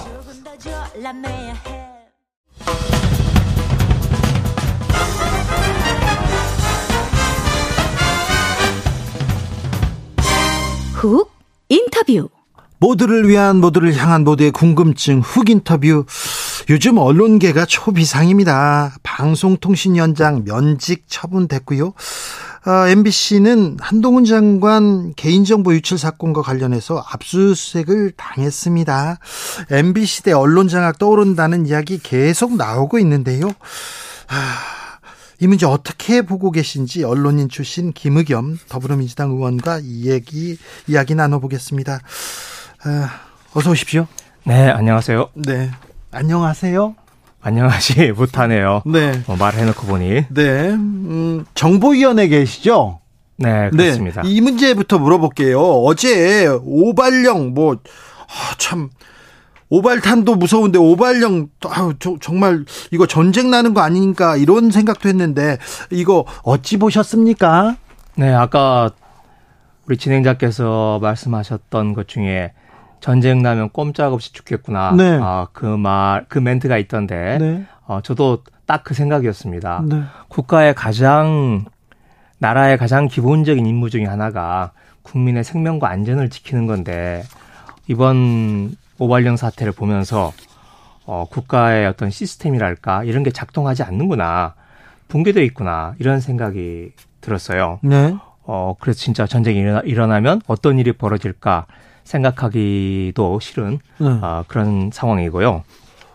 그런데 이런 일이 벌어지면 그래도 누군가가 좀 나서서 어, 뭐 사죄의 말이라도 하고 어, 문책까지는 가지 않는다 할지라도 그런데 오히려 지금은 뭐 서로 내 잘못이 아니다라고 네. 행안부하고 서울시 서울시하고. 오세훈 시장하고 서로 이게 책임 떠넘기만 하고 있어서 아 국민들의 눈살이 네. 예, 찌푸러지는 그런 상황입니다.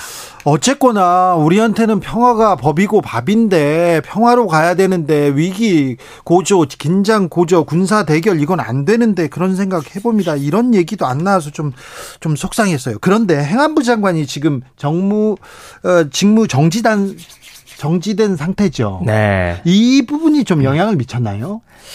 아, 뭐 저는 영향이 없었을 거라고 생각을 합니다. 지금 이상민 장관 네. 지금 뭐 탄핵으로 지금 대기 상태이긴 한데 이상민 장관 때 이태원 참사 벌어지지 않았습니까? 네. 그때 이상민 장관의 태도를 보면 네. 이런 위기 상황에 대한 경각심과 어떤 에, 태도 네. 어, 이런 게 어, 이런 상황에서 적절하지 않은 인물이다라고 생각을 하기 때문에 네. 달라지지 않았을 거다라고 생각합니다. 대신 오세훈 서울시장과 서로 남탓 공방은 좀더 격화가 되지 않았을까 네. 아, 그렇게 짐작을 해볼 뿐입니다. 행안부 장관은 직무 정지된 상황입니다. 지난주 금요일 날 청담동 고급 한식집 앞에서 선물 꾸러미를 들고 있는 이상민 장관을 목격했다고 누가 제보를 해와가지고요. 어, 봤는데 아 직무 정지된 상태군요. 음. 자 언론계 얘기 좀 여쭤보겠습니다. 윤 대통령이 한상혁 방통위원장 두 달 남겨두고 면직 처분했습니다. 어떻게 보셨습니까? 네, 우선 어, 방통위원장은 독립성이 보장되어야 됩니다. 그래서 네. 방통위라고 하는 것을 따로 만들고 방통위원장의 임기를 3년 보장을 하는 거죠. 그 외부의 부당한 지시, 압력 이런 거 받지 말아라. 네. 독립적으로 판단하고 결정을 내려라. 아, 이게 방통위를 만든 기본 정신 아니겠습니까? 그런데 검찰이 기소를 했고 그걸 그리고 기소를 했다는 이유만으로 대통령이 면직을 했습니다.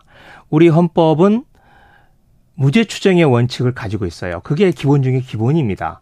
그런데 그러니까 재판 답 끝까지 받아봐라. 그래야 무죄인지 유죄인지 결정이 되는 거다라고 하는 건데 검찰이 기소를 했다는 것만으로 이렇게 미리 어, 어, 면직을 할 수 있다. 그러면 일단 유언이고요. 그리고 이런 식으로 만일 검찰이 기소 하는 것만으로 면직을 할 수 있다면 대한민국 모든 공무원들의 인사권을 검찰이 쥐고 있는 꼴이 되는 겁니다. 그러게요. 네. 어, 그래서 한상혁 위원장 오늘 서울행정법원에 그 면직 처분 취소 소송 그리고 집행정지 신청 이런 거 내면서 끝까지 싸우겠다. 아, 이런 지금 아, 자세를 보이고 있습니다. 한상영 네. 박 한상혁 방통위원장 임기가 7월인데요. 두 달밖에 안 남았는데 꼭 면직까지 가야 했을까? 왜 그렇게 급하게 했을까요? 네. 어, 입장을 한번 윤석열 대통령의 입장에서 생각을 해보면 두 달이지만 앞으로 총선까지를 생각하면 시간이 촉박할 수도 있겠어요. 예. 네. 그래서 총선 때까지는 방송을 장악하겠다. 아, 이런 속셈인 거죠. 당장 오늘 지금 그 방통위에 1급 자리가 한 자리 있습니다. 예. 아, 그런데 사무처장인데 그 자리에 감사원 출신을 오늘 방통위와 아무 관계 없는 사람을 오늘 감, 감사원 출신을 방통 이 1급 자리에 앉혔어요. 그리고 방통위 쪽 이야기를 좀 들어보니까 이 사람이 온 것뿐만 아니고 국세청, 경찰 등 이른바 외인 부대들이 아, 방통위에 들어와서 아, 방통위를 점령하려는 거 아니냐. 이런 지금 이야기들을 방통위 내부에서 하고 있습니다. 네. 방통위원장을 이렇게 바꾸면 우선 어, MBC 같은 경우에 MBC의 대주주가 박문진 아니겠습니까? 예. 그 박문진의 지금 감사를 들어갈 수가 있고요. 예. 지금 감사 들어가려고 하다 못 들어갔죠. 예. 어, 박문진 감사를 벌일 수 있고 박문진 이사를 어, 해임을 할 수가 있습니다. 그리고 KBS도 마찬가지예요. KBS 이사도 KBS는 감사원에서 감사를 뭐 여섯 살, 여덟 달, 여섯 달, 일곱 달 막 오래 했는데요. 네, 또 해요? 감사원은 안 되겠지만 네. 에, 지금 KBS 이사가 방통위원장의 추천으로 대통령이 임명하도록 되어 그렇죠. 있습니다. 그러니까 어, 해임 건의하는 방식으로 KBS 어, 이사를 교체할 수가 있는 거죠. 그래서 그래요? 네, 그래서 지금 아 이런 거 어디서 본 것 같은데 옛날에 네. 보던 일인데 그렇죠. 어 예전에 이명박 정부 때 네. 이런 일들이 있었죠. 제가 지금 KBS 들어오다 보니까 아 김의철 지금 현 사장님이죠. 김의철 현 사장 등 이분들이 젊었을 때 아, 이 KBS를 지키려고 투쟁했던 그 네. 과거의 사진들이 붙어 있더라고요. 예. 야, 그래서 어, 저분들이 다시 하지는 않겠지만 젊은 기자들이 다시 저런 상황을 맞는 게 아닌가 하는 그런 기분이 들었습니다. 이명박 정부 때 그때 언론 그 공영방송에 대한 어, 검찰과 감사원의 대대적인 뭐 수사와 감사가 있었습니다. 그 이후에 막 기소했는데 다, 다 무죄 났어요. 하지만 무죄 나오기 전에 다 어, 사장과 그 이 사진을 다 바꿔 그 바꿨던 그런 기억이 떠오릅니다. 그런데요, 이동관 전 수석 잘 아시죠 개인적으로? 네, 뭐 동아일보 기자 네, 시절일 네, 때. 제가 네, 네. 네. 근데 이분이 음, 이명박 시절에 대변인도 하고 홍보수석도 했습니다. 네. 그런데 어, 방통위원장 후임으로 이동관 전 수석이 거론된다는데. 네. 어, 이분이 이명박 정부 때 대변인, 홍보수석, 그리고 언론특보. 네. 이래가지고 3년 6개월인가를 내리 예. 이명박 청와대에서 언론을 담당 언론 정책을 분이에요. 총괄하던 분이시죠. 그렇죠. 네. 그 이명박 정부 때 어떤 일이 있었습니까? 어, 지금 KBS 정현주 사장 해임 네. 등을 비롯해서 공영방송을 장악하려고 장악을 했죠. 어, 실제로. 그리고 어, 종편을 허용을 하고, 예? 네. 아, 이 언론 장악의 핵심에 있었던 분입니다. 예? 아, 그리고 대표적인 인물은 이제 최시, 최시중 방통위원장이었는데, 예. 이제 그때 해, 에, 했던 일을 이제 이동관 수석이 성장해서 어, 제2의 최시중, 이명박 정부 때의 최시중 역할을 윤석열 정부에서 들어서 하는 거 아닌가. 이명박 정부 시즌 2가 벌어지는 거 아닌가. 그렇게 생각이 됩니다. 아, 그런데 그래서 너무나 이렇게 문제가 많은 분인데 아, 이거 말고도 사실은 여러 가지가 있어요. 그런데 하나만 더 말씀을 드리면 아, 아들 학폭 문제가 있습니다. 아, 네. 그때도 그렇죠. 좀 문제가 네, 있었죠. 문제가 크게 됐었죠. 하나고등학교에 다닐 때 있었던 일입니다. 네, 그래서 이게 그냥 무슨 루머로만 돌 게 아니고 그 당시 서울시의회에서 이 특별위원회를 만들어서 그 관련 기록이 있고 그 기록에 피해 학생들의 생생한 증언이 담겨져 있습니다. 근데 얼마 전에 정순신 네. 국가수사본부장이 아들 문제 때문에 낙마를 하지 않았습니까? 예. 그래서 어, 아, 설마 정순신 케이스가 있는데 다시 하겠나? 예. 아, 이런 생각을 하기도 했는데 제가 취재를 해본 바로는 지금 단수로 단수로 이동관 씨가 네. 이 방통위 위원장 후임으로 지금 단수 검증을 받고 있다고 합니다. 네. 그래서 어 이러한 문제점에도 불구하고 그대로 강행을 하겠다라고 하는 게 윤석열 정부의 에, 의지고요. 그리고 아까 말씀드렸던 아들 학폭 문제는 상당한 정도 그 피해자들을 상대로 해서 예. 어 사전 정지 작업 네, 이렇게 들어간 것으로 제가 얘기를 듣고 있습니다. 아, 그래요? 네. 네. 아, 어찌 되는지 좀 지켜보겠습니다. 네. 그리고 네. 근데 이게 어 이거 하나 좀 덧붙이고 싶은데 지금 방통위 내부에서는 어, 이동관 씨가 어, 임명을 받고 이 청문회를 거쳐야 되거든요. 네. 그럼 실제로 에, 이동관 씨가 방통위원장이 되는 것은 8월 1일자로 될 걸로 지금 생각을 하고 있어요. 네. 그런데 앞으로 두 달 남아 있지 않습니까? 네. 이동 이 사이에는 김효재 지금 방통위원이 네. 에, 직무 대행으로 아까 제가 말했던 MBC 예. 또 KBS에 대한 방송 장악을 어, 김효재 씨가 대행으로서 직접 아, 밀고 나갈 거다. 아, 그렇게들 그, 지금 네. 생각을 네. 하고 있습니다. 김효재 그분도 기자 출신이거든요. 그런데 그렇죠, 청와대 출신이죠. 청와대에서 네. 수석도 이명박 시절에 저기 청와대 수석했습니다. 그런데 음. 이분 한나라당 돈봉투 의혹의 주인공이었는데 이분이 또 거기 가 있고 또 방통위원장 대행을 하네요. 참 아, MB의 시즌 2다 이 얘기는 계속 언론계에서는 계속 됩니다. 자, 현실로 되는 거죠 이제 정말. 네. 네. 어제 경찰이 MBC에 대한 압수수색에 이렇게 돌입했습니다. 방송국, 보도국이나 신문사, 편집국에 대한 압수수색은 그 전에도 없었는데요. 기자는 어. 아니 속옷 서랍까지 뒤졌다 굉장히 불쾌했다 이런 얘기도 했어요. 네. 어찌 보셨습니까? 네. 어, 이 기자들 사이에서 쓰는 용어 중에 풀이라고 하는 말을 씁니다. 네. 그러니까 에, 제가 어떤 정보를 입수를 가지고 있다. 그럼 어떤 특정인에 대한 뭐 주소, 전화번호, 뭐 등기부 등본 이런 걸 가지고 있, 있는데 취재의 편을 위해서 다른 동료인 우리 주진우 기자에게 에, 같이 공유를 한다. 네네. 아, 이걸 우리는 풀 해준다. 또 네. 풀을 받았다. 뭐 네. 이렇게 하거든요. 아마 대한민국 기자들 가운데서 이거 한 번도 안 한 기자 없을 아니, 겁니다. 아니 그걸 해야죠. 네, 네. 유능한 기자들은 그렇죠. 그렇게 정보를 이렇게 서로 공유하고 공유합니다. 네. 어 그거 없이 어떻게 이렇게 검증을 할 수 있겠습니까? 그런데 그런 것 때문에 어 경찰이나 검찰의 수사를 받았다. 네. 또 대대적인 압수수색을 받았다라는 이야기는 제가 들어본 적이 없어요.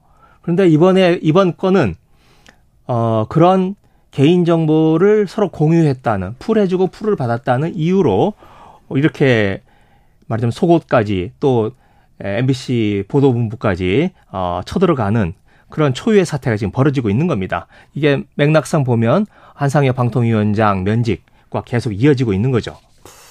네, 언론계에서는 굉장히 좀 심각하게 보고 있는데요. 아, 그런데 김의겸 의원은 저는 뭐 정치인 김의겸은 네, 잘 모르는데 기자 김의겸은 아는데 엄청 점잖으신 분이거든요. 차분하고 이렇게 말하는 거 보면 성격이 나오잖아요. 근데 이분 한동훈 장관하고 자꾸 부딪힙니다. 자, 안경 쓴 깡패로 한동훈 장관을 보유 어, 이렇게 비유하셨어요? 어떤 부분이 그렇습니까? 네. 그건 일단 저 윤석열 대통령이 수사권 갖고 보복하면 그건 깡패지 네, 검사 깡패지 아니다. 검사 아니다라고 네. 하지 않았습니까? 예. 그 말을 이제 되돌려 준 건데 네. 아, 한동훈 장관의 외모가 예. 깡패같이 보이지는 않으니 네. 네. 안경 쓴 깡패다 제가 이렇게 비유를 했는데 아, 네, 네. 네, 뭐 저도 표현이 거칠다는 거 알고 있습니다. 하지만 이번 MBC 압수수색을 예. 보면서는 정말 선을 넘고 있다 이런 생각이 들어서 예. 어, 그런 표현을 어, 쓰지 않을 수가 없었습니다. 특히 이번 이 MBC 이마무개 기자에 네. 대한 압수수색은 뭐 여러 가지 왜 이렇게까지 할까에 대한 추측들이 있지 않았습니까? 그렇죠. 네. 아, 이제 그 중에 뭐 많은 분들이 이 이마무개 MBC 기자가 바이든 날리면 어, 이걸 보도한 기자이기 때문에 윤석열 정부의 보편적으로 네. 어, 미운털이 박혀서 그런 거 아닌가라고 생각을 하기가 쉬운데 네. 제가 이렇게 보니까요.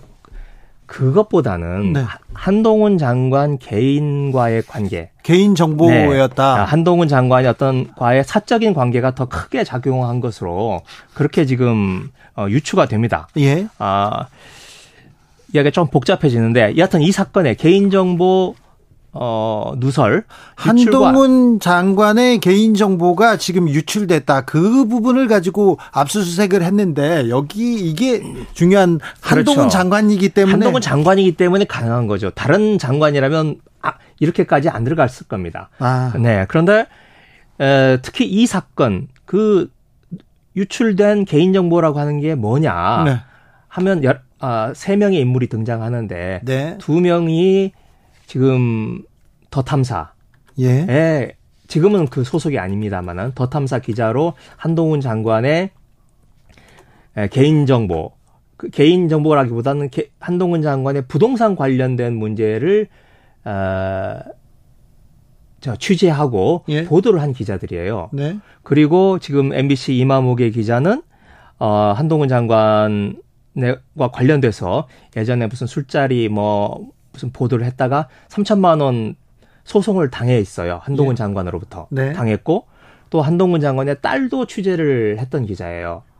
그렇기 때문에 어, 이 이마무기 기자가 한동훈 장관의 에, 미운 털 정도가 아니라 눈에 가시 같은 존재가 아니었는가.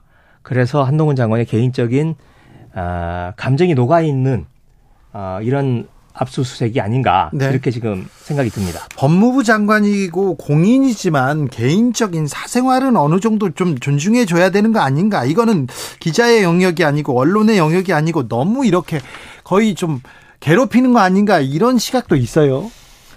아, 그, 그렇지만 지금 한동훈 장관은 공인 중에 공인 아닙니까? 네. 그리고 어 누구나 인정하는 자타가 공인하는 지금 이 정권의 어, number two, number three 자리 아닙니까? 네, 네, 네, 핵심이죠. 네, 핵심이죠. 예. 그리고 어 그런 장관에 대해서 아주 기초적인 정보 네. 이걸 가지고 공유했다는 이유만으로 네. 이렇게 어, 수사가 들어온다는 것은 네. 이건 어, 정도를 벗어나도 한참 넘었다고 생각합니다. 알겠습니다. 네. 아, 한동훈 장관이 그 의원님이 뭐라고 한마디 하면 절대 그 절대 가만히 있지 않고 꼬박꼬박 이렇게 답장을 답니다. 그 부분은 어떻게 생각하세요? 네, 뭐 서로 감정이 격화되다 보니 뭐 저도 그러고 한 장관도 그러는데요. 네. 서로 뭐 좋은 모습은 아니라서 네. 어, 저도 자제하려고 노력을 하고 있습니다. 알겠습니다. 네. 아무튼 점잖으신 김우겸 의원이 아무튼 한동훈 장관한테 아, 이런 과격한 깡패라는 단어를 쓰지 쓸 수밖에 없었다 이런 얘기는 설명이 됐습니다. 자, 그런데요, 민주당이 좀 걱정입니다. 자, 아, 국민의힘 윤석열 정부 못한다, 싫다 얘기하는데 민주당은 밉다. 또 위선적이다 이런 얘기 계속 받습니다. 어, 돈봉투 문제 이 의혹을 아, 빨리 벗어나야 될 텐데 해결해야 될 텐데 코인 문제도 빨리 해결해야 될 텐데 어, 어찌 보시는지요? 만약에 김의겸 기자라면 맨 앞에서 강하게 비판했을 거라는 생각이 저는 듭니다. 네, 뭐 일단 저는 좀 아쉬운 부분이 예. 아, 당이 이런 문제가 발생했을 때 좀 더 신속하고 정확하게 네. 조사를 해서 판단을 내리는 게 좀 우선이라고 생각을 합니다. 빨리 국민들한테 네, 그래서 이 문제를 어 저는 어, 최근 당내에서 벌어지고 있는 일들이 에, 상당 부분 부풀려지고 왜곡돼 있다라고 생각을 합니다. 네. 그래서 억울한 부분은 보호를 해줘야 되고 네. 그리고 또 잘못된 부분에 있어서는 어, 빨리 판단하고 신속한 결정을 내려서 어, 이 문제가 더 이상 확산되지 않도록 어, 할 필요가 있는데 현재 당이 그런 시스템을 갖추지 못하고 있다고 생각을 해요. 예. 어, 그 해당되는 개인에게 마, 개인에게 맡겨두면서 어, 좀 소극적이고 수동적으로 방어적으로 어, 이렇게 당이 대처를 해서 문제가 더 확산되는 거 아닌가라고 네. 생각을 하고 있습니다. 어, 그런데 이게 지금 뭐 한두 건을 끝날 문제가 아니고 예, 지금 예. 윤석열 정부에서는 최소한 총선 때까지 아니면 그 이후 다음 이 정부가 끝날 때까지 계속 검찰권을 휘두르면서 칼날을 휘두르면서 뭐 민주당 의원들 향해서 계속 어, 휘몰아치지 않겠어요. 네. 그리고 실제로 이 사건에 그치지 않고 제 주변에 있는 분들 이야기를 들어보면 다들 어, 검찰이나 경찰이 손을 댄 그런 흔적들이 지금 나타나고 있습니다. 그래서 어디에서 어떻게 또다시 이런 문제가 발생할지 모르는 상황인데 저는 어, 좀 신속하고 정확한 결론을 내기 위해서 판단을 하기 위해서 당에 좀 특별한 기구를 네. 어, 강력한 조사 권한을 갖는 특별한 기구를 좀 만들었으면 하는 생각입니다. 그렇습니다. 그 김남국 의원 문제도 윤리 특위에 그냥 맡겨놔서는 안 될 것 같습니다. 빨리 민주당이 이 문제에서 벗어나서 민생 대결, 경제 대결, 정책 대결로 나서야 되는데 이 부분이 좀 아쉽다. 민주당 지지자들 사이에서도 이 얘기는 계속 나옵니다. 네, 근데 뭐 현실적으로 지금 김남국 의원 어, 탈당해 있는 상태고 당에서 어 손을 쓸 수 있는 방법은 현재로서는 없는 상태입니다. 그리고 에, 애초에 김남국 의원에게 관련된 보도들이 상당 부분 왜곡돼 있고 부풀려져 있는 것도 지금 어, 하나 둘씩 좀 나타나고 있는 상황 아니겠습니까? 예. 예를 들어 무슨 에어드롭이라든지 어, 그래서 지금 현 단계에서는 당으로서 어, 좀 손을 쓸 수 있는 방법은 없는 것 같고요. 지금 검찰 수사가, 검찰이 수사를 하고 있고 국회 윤리특위에서 지금 조사를 착수를 했으니, 아, 좀 그 결과를 좀 지켜보는 수밖에 없지 않나 이렇게 생각을 합니다. 지켜봐야 된다. 하, 그 심정이 좀 답답하시죠? 네. 알겠습니다. 여기까지 들을까요? 네. 언론이 어디로 갈까? 윤석열 정부의 언론 정책은 어떻게 될지 얘기 들어봤습니다. 급변하고 있어서 다시 곧 모셔야 될 것 같습니다. 김의겸 더불어민주당 의원이었습니다. 감사합니다. 네, 고맙습니다. 정치 피로, 사건 사고로 인한 피로, 고달픈 일상에서 오는 피로. 오늘 시사하셨습니까? 경험해 보세요. 들은 날과 안 들은 날의 차이. 여러분의 피로를 날려줄 저녁 한 끼 시사. 추진우 라이브.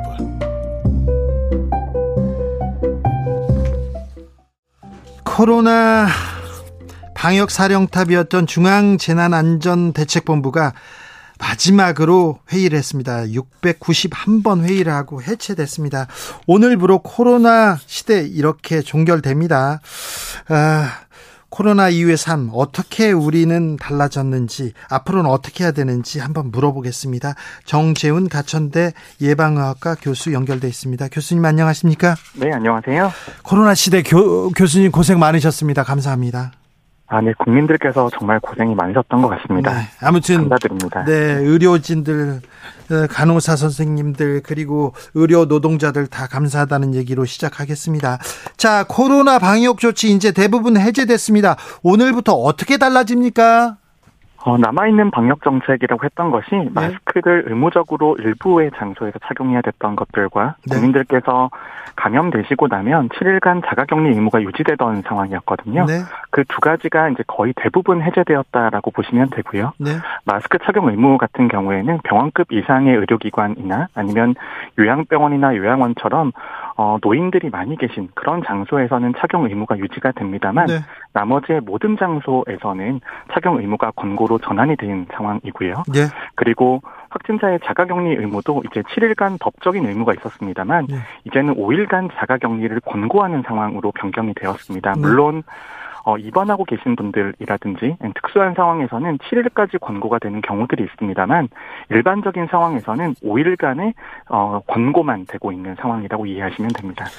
아, 자, 저는 그 코로나 확진자하고 접촉했다는 이유로 보름 동안 이렇게 격리하는데요. 아우, 정말 답답해서 죽을 뻔했어요. 집도 좁은데 이걸 뭘 어떻게 하지 그랬는데 교수님은 언제가 코로나 시대에 언제가 가장 기억에 남으십니까?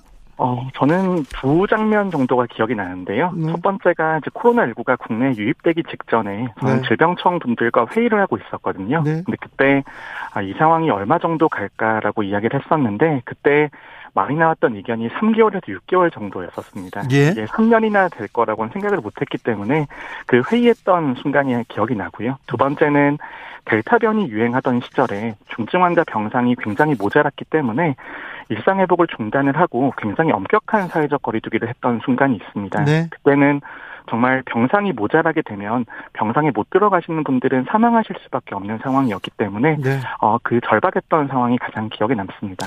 코로나 시대 이렇게 겪어보니까요 의료계 공공의료 시스템을 잘 갖춰야 되겠다 이런 부분이 조금 생각나더라고요. 좀 이런 부분은 좀 나아졌습니까? 우리가 좀 대비를 하고 있습니까?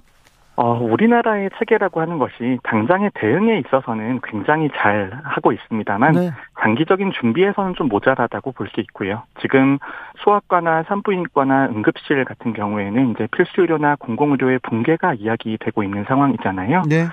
저는 지난 3년 동안의 코로나 시기가 이런 위기를 오히려 감추는 순간이었다고 생각을 합니다. 위기 상황에서는 많은 사람들이 위기에 대응을 하기 때문에 이런 당면된 문제들은 조금 나중에 보는 경향들이 있거든요. 네. 저는 이제 지난 3년 동안 어, 감염병에 대한 병상이라든지 응급의료 체계나 필수나 공공의료 체계에 있어서 어, 많은 희생들이 있었기 때문에 네. 그런 것들을 조금 바로잡는 시간이 되었으면 좋겠습니다. 네.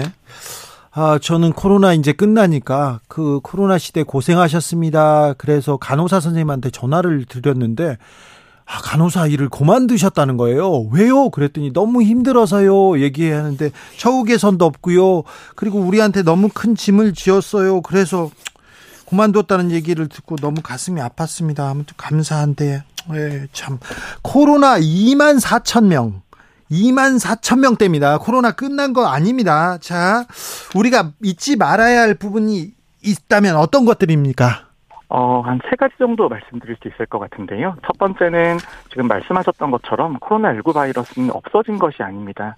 지금도 2만 명 정도 확진자가 나오고 있습니다만 예전에는 감염되신 분들 중에서 절반 이상이 확진되셨다고 본다면은 네. 지금은 감염되신 분들 중에 10% 정도만 확진되고 있다라고 평가를 하고 있거든요. 예. 다른 말로는 아직까지는 코로나19의 위험은 없어지지 않았다라는 것이고요. 예.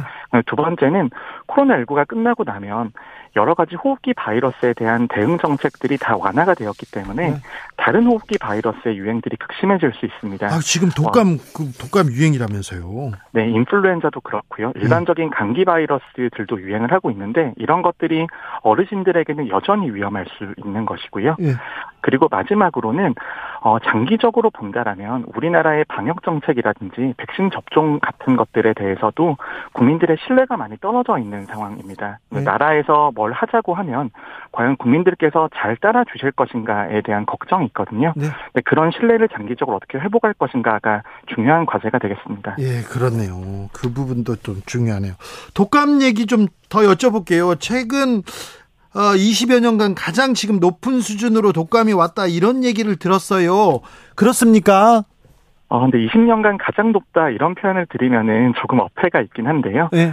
지금 시기에서 인플루엔자가 유행하는 것은 특히 이제 6월 접어드는 시점에서 유행하는 것은 굉장히 이례적인 일입니다만 전체적인 바이러스의 검출률이나 상황을 본다라면 예전만큼 나오고 있다. 네. 예전보다 더 많이 나온다라는 표현은 조금 틀린 것 같고요. 예전만큼 나온다. 어, 네. 2019년, 2018년 그 정도의 수준으로 유행하고 있다라고 보셔야 될 것 같습니다. 예. 자, 아무튼 코로나와 우리가 안녕 인사를 합니다. 하지만 코로나하고 함께 살아야 됩니다. 그리고 독감과 어, 급성 호흡기 어, 뭐또 유행이고요. 자, 우리는 이 시대 어떻게 견디고 어떻게 살아야 되는지 아, 일상 속은 일상 속에서 방역 어떻게 우리는 아, 수칙 세워야 하는지 강조해 주십시오. 어, 지난 3년 동안 국민들께서 행동 수칙에 대해서는 너무나 잘 알고 계시는 상황이기 때문에 네. 뭐 마스크 잘 쓰시고 그다음에 손 잘 씻으시고 이런 것들은 따로 강조를 드리지 않아도 될 것 같습니다만 네. 저는 중요한 것이 아프면 쉴 수 있는 사회적인 문화를 만드는 것이 중요하다고 생각합니다. 네. 아프다고 하는 것은 다른 사람에게 바이러스를 옮길 가능성이 있다는 것이고 그런 분들에겐 휴식을 보장해 줄 수 있는 환경이 마련되어야 되거든요. 예. 장기적으로 본다라면 이런 상병수당이라든지 아니면 국민들에 대한 복지의 차원에서라도 이런 제도들이 정착되는 게 가장 중요하다고 볼 수 있습니다. 예. 그런데 정규직 또 있는 사람들은 아프니까 쉽게 이게 얘기가 되는데요. 비정규직, 일용직들은 이게 안 되잖아요. 그래서 국가가 조금 더 이런 부분에 복지의 사각지대 또 어려운 사람들한테 영향을 미쳐야 될 텐데 그런 고민 계속합니다. 아, 선생님 감사하고요. 네. 고생이 많은데 더 고생해 주십시오. 네, 국민들도 정말 고생 많으셨고 진행자께서도 네. 너무 고생 많으셨습니다. 고생 많으셨습니다. 정재훈 가천대 예방의학과 교수였습니다. 감사합니다. 네, 감사합니다. 교통정보센터 다녀오겠습니다. 유하영 씨.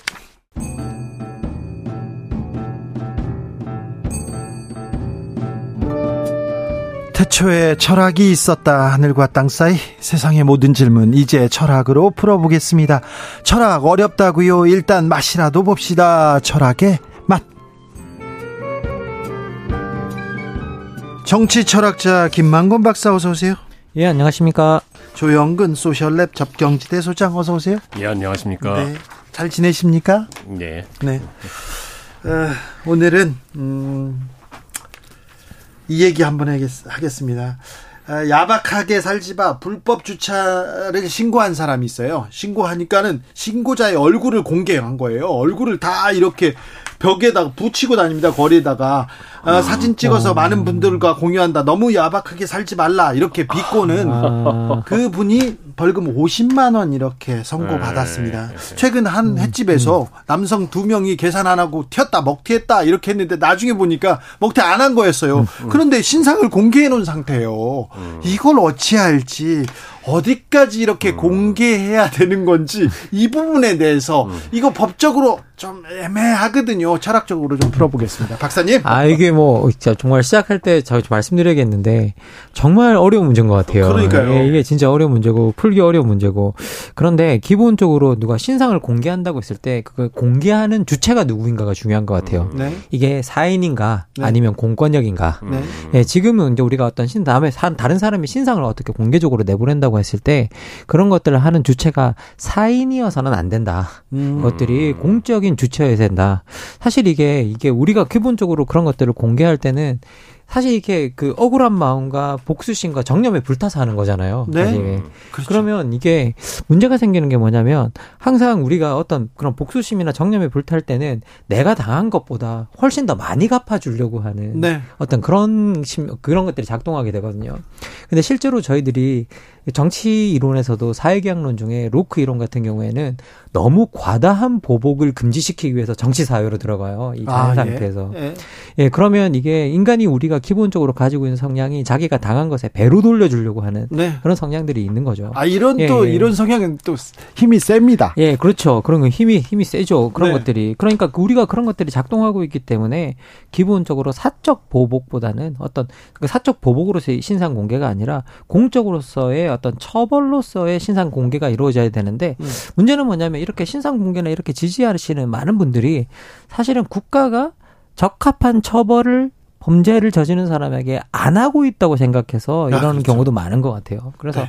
이 부분도 한번 생각해 볼 필요가 있는 것 같습니다. 네. 예, 그 사실은 이 문제가 그냥 별로 안 무거워 보이는데 진짜 어려운 것 같아요. 어렵죠. 음, 어려워. 어렵죠. 어려워. 그래서 이걸 좀 전에 말씀하신 네. 이 김만권 박사님 생각에 저도 많이 동의를 하는데 저 조금 다르게 보고 싶어요. 네. 다른 측면을 한번 보고 싶어요. 네. 그러니까 이제 자경주의라고 그러지 않습니까? 스스로 음. 경찰이 돼서 음. 정의를 구현하겠다. 네. 이거 위험합니다. 아. 저도 많이 그 지금 김만권 박사님 얘기하신 것처럼 위험하다고 생각하는데 요 문제가 참 쉽지 않은 게 예? 예를 들면 우리가 사회적 약자가 아니면 내부 고발자 음. 아니면 뭔가 이런 피해를 입은 사람 이런 사람들이 공익 신고를 한다든지 내부 고발을 한다든지 이럴 경우 있잖아요. 네. 이럴 때 저희가 예를 들어서 어떤 사람이 무슨 이런 잘못을 저질렀다라고 음. 저희가 고발을 해요 공개적으로. 음. 음.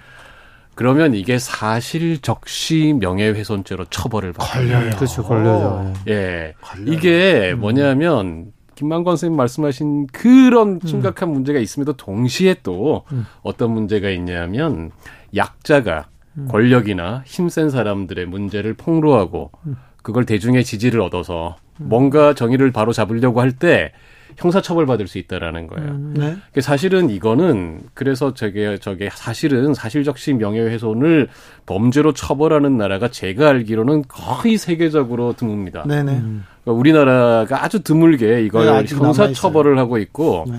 헌법재판소까지 갔는데 다시 우리나라 헌재가 지금 작년에 아마 네. 다시 또 합헌 판결을 내렸는데 이게 옳다는 게 아니고 무조건 이게 옳다는 게 아니고 처벌을 안 해야 된다 이런 말도 아니고 이제 이거를 민사로 해결해야 되는 거다. 근본적으로는 음, 음, 음. 이거를 형사로 처벌하는 것은 좀 문제가 있다. 이런 음. 쟁점도 있다는 것이죠. 음. 그래서 사실은 제가 지금 드리는 말씀은 아 근데 좀 전에 횟집에서처럼 이렇게 이런 거 신상 털기 네. 이거하고는 좀 다른 거예요 사실은. 음, 네. 근데 이게 섞여 있습니다. 이두 네. 가지 쟁점이. 음, 음. 그래서 참 답이 쉽지는 않다. 그냥 음. 이거를 먼저 좀 제가 고백을 드리고 시작을 하겠습니다. 네. 음.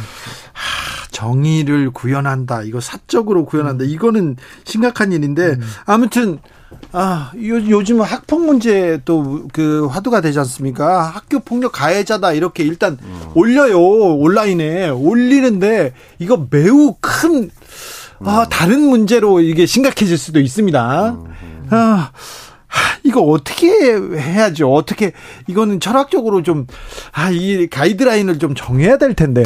이게 우리가 만약에 그런 철학적 가이드라인이 이미 존재했다고 한다면 이 문제가 해결되고도 남았을 부분인 것 같고요. 결국은 우리가 어떠한 방식으로 문제를 해결하건 사람을 존중하는 방식으로 해결을 해야 된다라는 거죠. 우리가 피해자 중심주의를 이야기 이야기할 때도 사람에 대한 존중, 인격에 대한 존중이 있는 거고요. 그리고 한편으로는 그 반대쪽에 서서도 우리가 자꾸 무죄 추정의 원칙을 이야기하는 부분도 음. 혹시나 모를 인권에 대한 침해 같은 것들을 음. 방지하기 위해서 우리가 이제 이런 부분을 또 이야기를 하고 있는 거니까요. 그래서 우리가 사실은 어떤 사건에 얽힌 사람들 모두가 다 자기가 받아야 될 어떤 적합한 보 적합한 어떤 그 인간성의 존중의 부분 부분이 있는 거고요. 네. 그리고 많은 사람들이 우리가 또 인간성 존중을 이야기하면 많은 분들이 범죄자의 인간성을 왜 존중하느냐라고 이야기해요. 음. 그런데 사실은 이게 철학적으로는 범죄자의 인간성을 존중하는 게 아니에요. 우리 인간이 선해질 수 있다는 가능성을 존중해서 보호하는 거예요. 아, 그렇군요. 예, 예, 우리 인간이 선해질 수 있다는 음. 가능성을 보고 보호하는 거지 그걸 저지른 그 사람의 인격 자체가 훌륭해서라든지 음. 인격 자체가 소중해서라든지 그런 거 아니에요. 음. 우리가 인간성이라고 말할 때 우리의 보편적 인간성이 음. 가지고 있는 가능성 때문에 인간성 전체를 보호하기 음. 위해서 사실은 그런 걸 하는 거거든요. 음. 그래서 이것도 이제 좀 생각 우리가 어떤 어떤 방식으로 해결하건 그렇게 가야 될 것 같고요. 그리고 기본적으로 거기에 맞춰서 우리가 공적인 절차들이 만들어져 있는 음. 거죠. 만약에 우리가 뭐 우리가 형사범죄 같은 경우는 뭐 그 같은 경우라면 신상 공개 위원회 같은 것들이 우리가 예, 예. 만들어져 있고요. 네. 그러면 그런 위원회에서 어떤 그 기준을 가지고 그 절차를 정하고 누구를 공개할 것인지 말 것인지 거기에 대해서 사실은 이제 또 짜여져 있는 어떤 그런 절차들이 있거든요. 네. 그래서 기본적으로는 그런 절차를 밟아 나가면서 공개하는 것들 그리고 또 이런 사실 이거 횟집 문제도 경찰에 신고하면 되는 일이었는데 네. 그걸 이제 화가 나시니까 그걸 인터넷에 공개해 버리신 거 아니에요. 네. 네. 그러니까 기본적으로 공권력을 통해서 문제를 첫 번째 해결하려고 하는 시도들만 해도 이런 건 훨씬 덜하지 않을까라는 네. 생각이 들어요. 횟집 네. 사장님은 홧김에 이렇게 공개했다가요. 돈을 많이 물어줄 수도 있, 는 그런 네, 지금 법적으로는 그런, 상황 에 처했습니다. 음. 만약에 이분이 잘못했다고 하더라도 횟값 이 그, 계산을 하지 않았다고 하더라도 돈을 물어줘야 되는 그런 상황이 옵니다. 그러니까 매우 조심하셔야 됩니다. 어, 화난다, 누구 공개한다, 온라인에 쓴다, 음. 이거 한번 생각해 보셔야 됩니다. 법적으로. 음. 음. 오늘 또래 여성을 살해한 20대 음. 여성이 있습니다. 평소에 살인을 해보고 싶었다. 이런 괴물 같은 발언을 했는데요. 음. 이분의 신상 공개를 이렇게 경찰이 오늘 이렇게 했습니다. 23살이고요. 이름과 나이 사진을 공개했습니다. 음, 음. 어, 여러분께서 찾아보십시오. 이름을 저희가 밝히고 싶지도 않고요. 사진을 음. 띄우고 싶지도 않은데 그냥 옆에서 오늘 지나가다 봤을 법한 아, 20대 여성이 어떻게 이 사회에서 괴물로 됐는지 괴물이 됐는지는 좀 우리가 같이 고민해 봐야 되는데 이거 신상을 꼭 공개해야 되나 이름을 꼭 공개해야 되나 이 얘기는 항상 논란이 됩니다. 이게 이제 저희가 정의를 세우고 싶은 거잖아요. 네. 근데 정의라고 하는 걸 두 가지 측면에서 나눠서 볼 수 있을 것 같아요. 음. 하나는 그 응보, 응징으로서의 음. 정의가 있고, 네. 그 다음에 또 하나는 이제 회복적 정의랄까요? 네. 우리가 관계를 회복하고 인간성을 회복하게 만드는 것이 정의다. 음. 이두 가지 측면이 다 있는 건데, 음. 신상 공개 같은 경우는 사실은 우리가 좀 응보적인 정의관인 것이죠. 어, 응징을 해야 된다. 예. 그래서 근데 이제 이것이 사실은 그 면에서 봤을 때 이렇게 응보를 했을 때 얻는 게 뭐냐? 당연한 말이지만 우리가 대중의 우리가 우리 같은 사람들이 가진 복수심이 충족이 됩니다. 복수심을 충족하는 것조차도 사실은 정의의 한 측면이죠. 네. 그런데 또 다른 한 측면으로는 이것을 통해서 더 이후에 또 다른 더 범죄를 음. 예방하자 이것도 있는 거거든요. 네. 근데 사실은 그런 면에서 보면 어 이런 복수심 충족을 넘어선 예방의 효과가 얼마나 있는가라고 하면 사실은 굉장히 불분명하기도 하고 예. 사실은 이런 지적이 있습니다. 그 특히 그 굉장히 엄벌주의가 강한 나라들 있잖아요. 공개하고 막 망신 주고 이슬람권들이 다 그런 건 아닌데 네. 이슬람권 일부 국가들이 아주 강합니다. 광장에 세워놓고 막돌 예, 던지게 하잖아요. 그다음에 그냥 죽이고 막 굉장히 강한데 음. 그래서 예, 그러니까 이슬람 다 그렇다는 게 아닙니다. 그런 지적들이 있습니다. 범죄 사회학 쪽의 연구들에서 너무 그렇게 강하게 하고 망신 주고 그러니까 약한 범죄를 저지르고서도 피해자를 완전히 죽여버린다든지 네. 없애버린다든지 아주 강한 범죄로 이어지게 된다는 거예요. 오히려 더 강한 범죄를 유발할 수도 있다라는 것입니다. 복, 강한 복수를 실현하려고 했을 때 이런 점들을 저희가 좀 고려해서 균형 있게 좀 가야 되지 않을까 그런 생각을 하게 됩니다. 사실 우리가 이제 이야기할 때, 어, 뭐, 빵을 훔친 사람도 사형에 처하고, 음. 사람을 죽인 사람도 사형에 처한다면 음. 이게 도대체 형벌이 그렇게 똑같다고 한다면 빵을 훔치다가 들킨 사람은 결국은 사람을 죽이게 될 것이다라는 예. 이야기를 하잖아요. 이게 사실 이 토마스 모 유토피아에 나오는 이야기입니다. 음. 그리고 이제 그러려면 차라리 그 문제를 해결하는 거는 가난한 사람들에게 빵을 나눠주는 게 해결하는 길이지. 음. 네. 빵을 훔친 사람을 처벌하는 건 어, 그 뭐, 뭐 뭐라고 음. 그렇게 사용한다고 해서 그 문제가 해결되지는 않는다라고 음. 이제 그렇게 이야기를 하거든요. 그래서 우리가 어떤 일이 일어났을 때 적절한 대책을 어떻게 세우는가가 되게 중요합니다. 중요한데 근데 여기서도 저또 생각해 보는 게 오늘 그 앱살인을 일으킨 그 여성 같은 경우에는 우리가 이런 것들을 신상을 공개했을 때 우리가 사회적으로 얻을 수 있는 효과가 뭔가 한번 생각해 봐야 될 것 같아요. 그리고 특히 나쁜 일 우리가 지난번 보면 엠번방 사건 같은 경우에도 그런 것들을 했던 그 범죄자들의 이름 신상 같은 것들이 다 공개됐잖아요. 네. 그러면서 그때 여러분 기억하고 계시면 그 나와서 그참그 한마디로 가짜는 말을 하잖아요. 뭐 악마의 삶을 뭐 그만두게 해서 고맙다라니 뭐뭐 뭐 그런 음. 그런 뭐 정말 헛소리를 하잖아요. 네. 그런데 괜히 그런 헛소리를 하는 사람들이 이름이 어떻게 보면 명백하게 남고 사람들에게 알려주고 공개적으로 되고 동명이인들은 예. 어떻게 해요? 그리고 그리고 또 때로는 그런 사람들이 미국이나 뭐 이런 같은 경우에는 또 명성을 얻어요. 오히려 이름을 네. 얻어버려요. 네. 그러면서 자기가 뭐라고 해야 될까요? 악마로서의 한 자리의 위치를 차지하면서 사회적인 어떤 뭐라고 해야 추종자들을 만들어내는 경우도 있거든요. 네, 어떤 또 어떤 예. 사람들은 열광합니다. 예.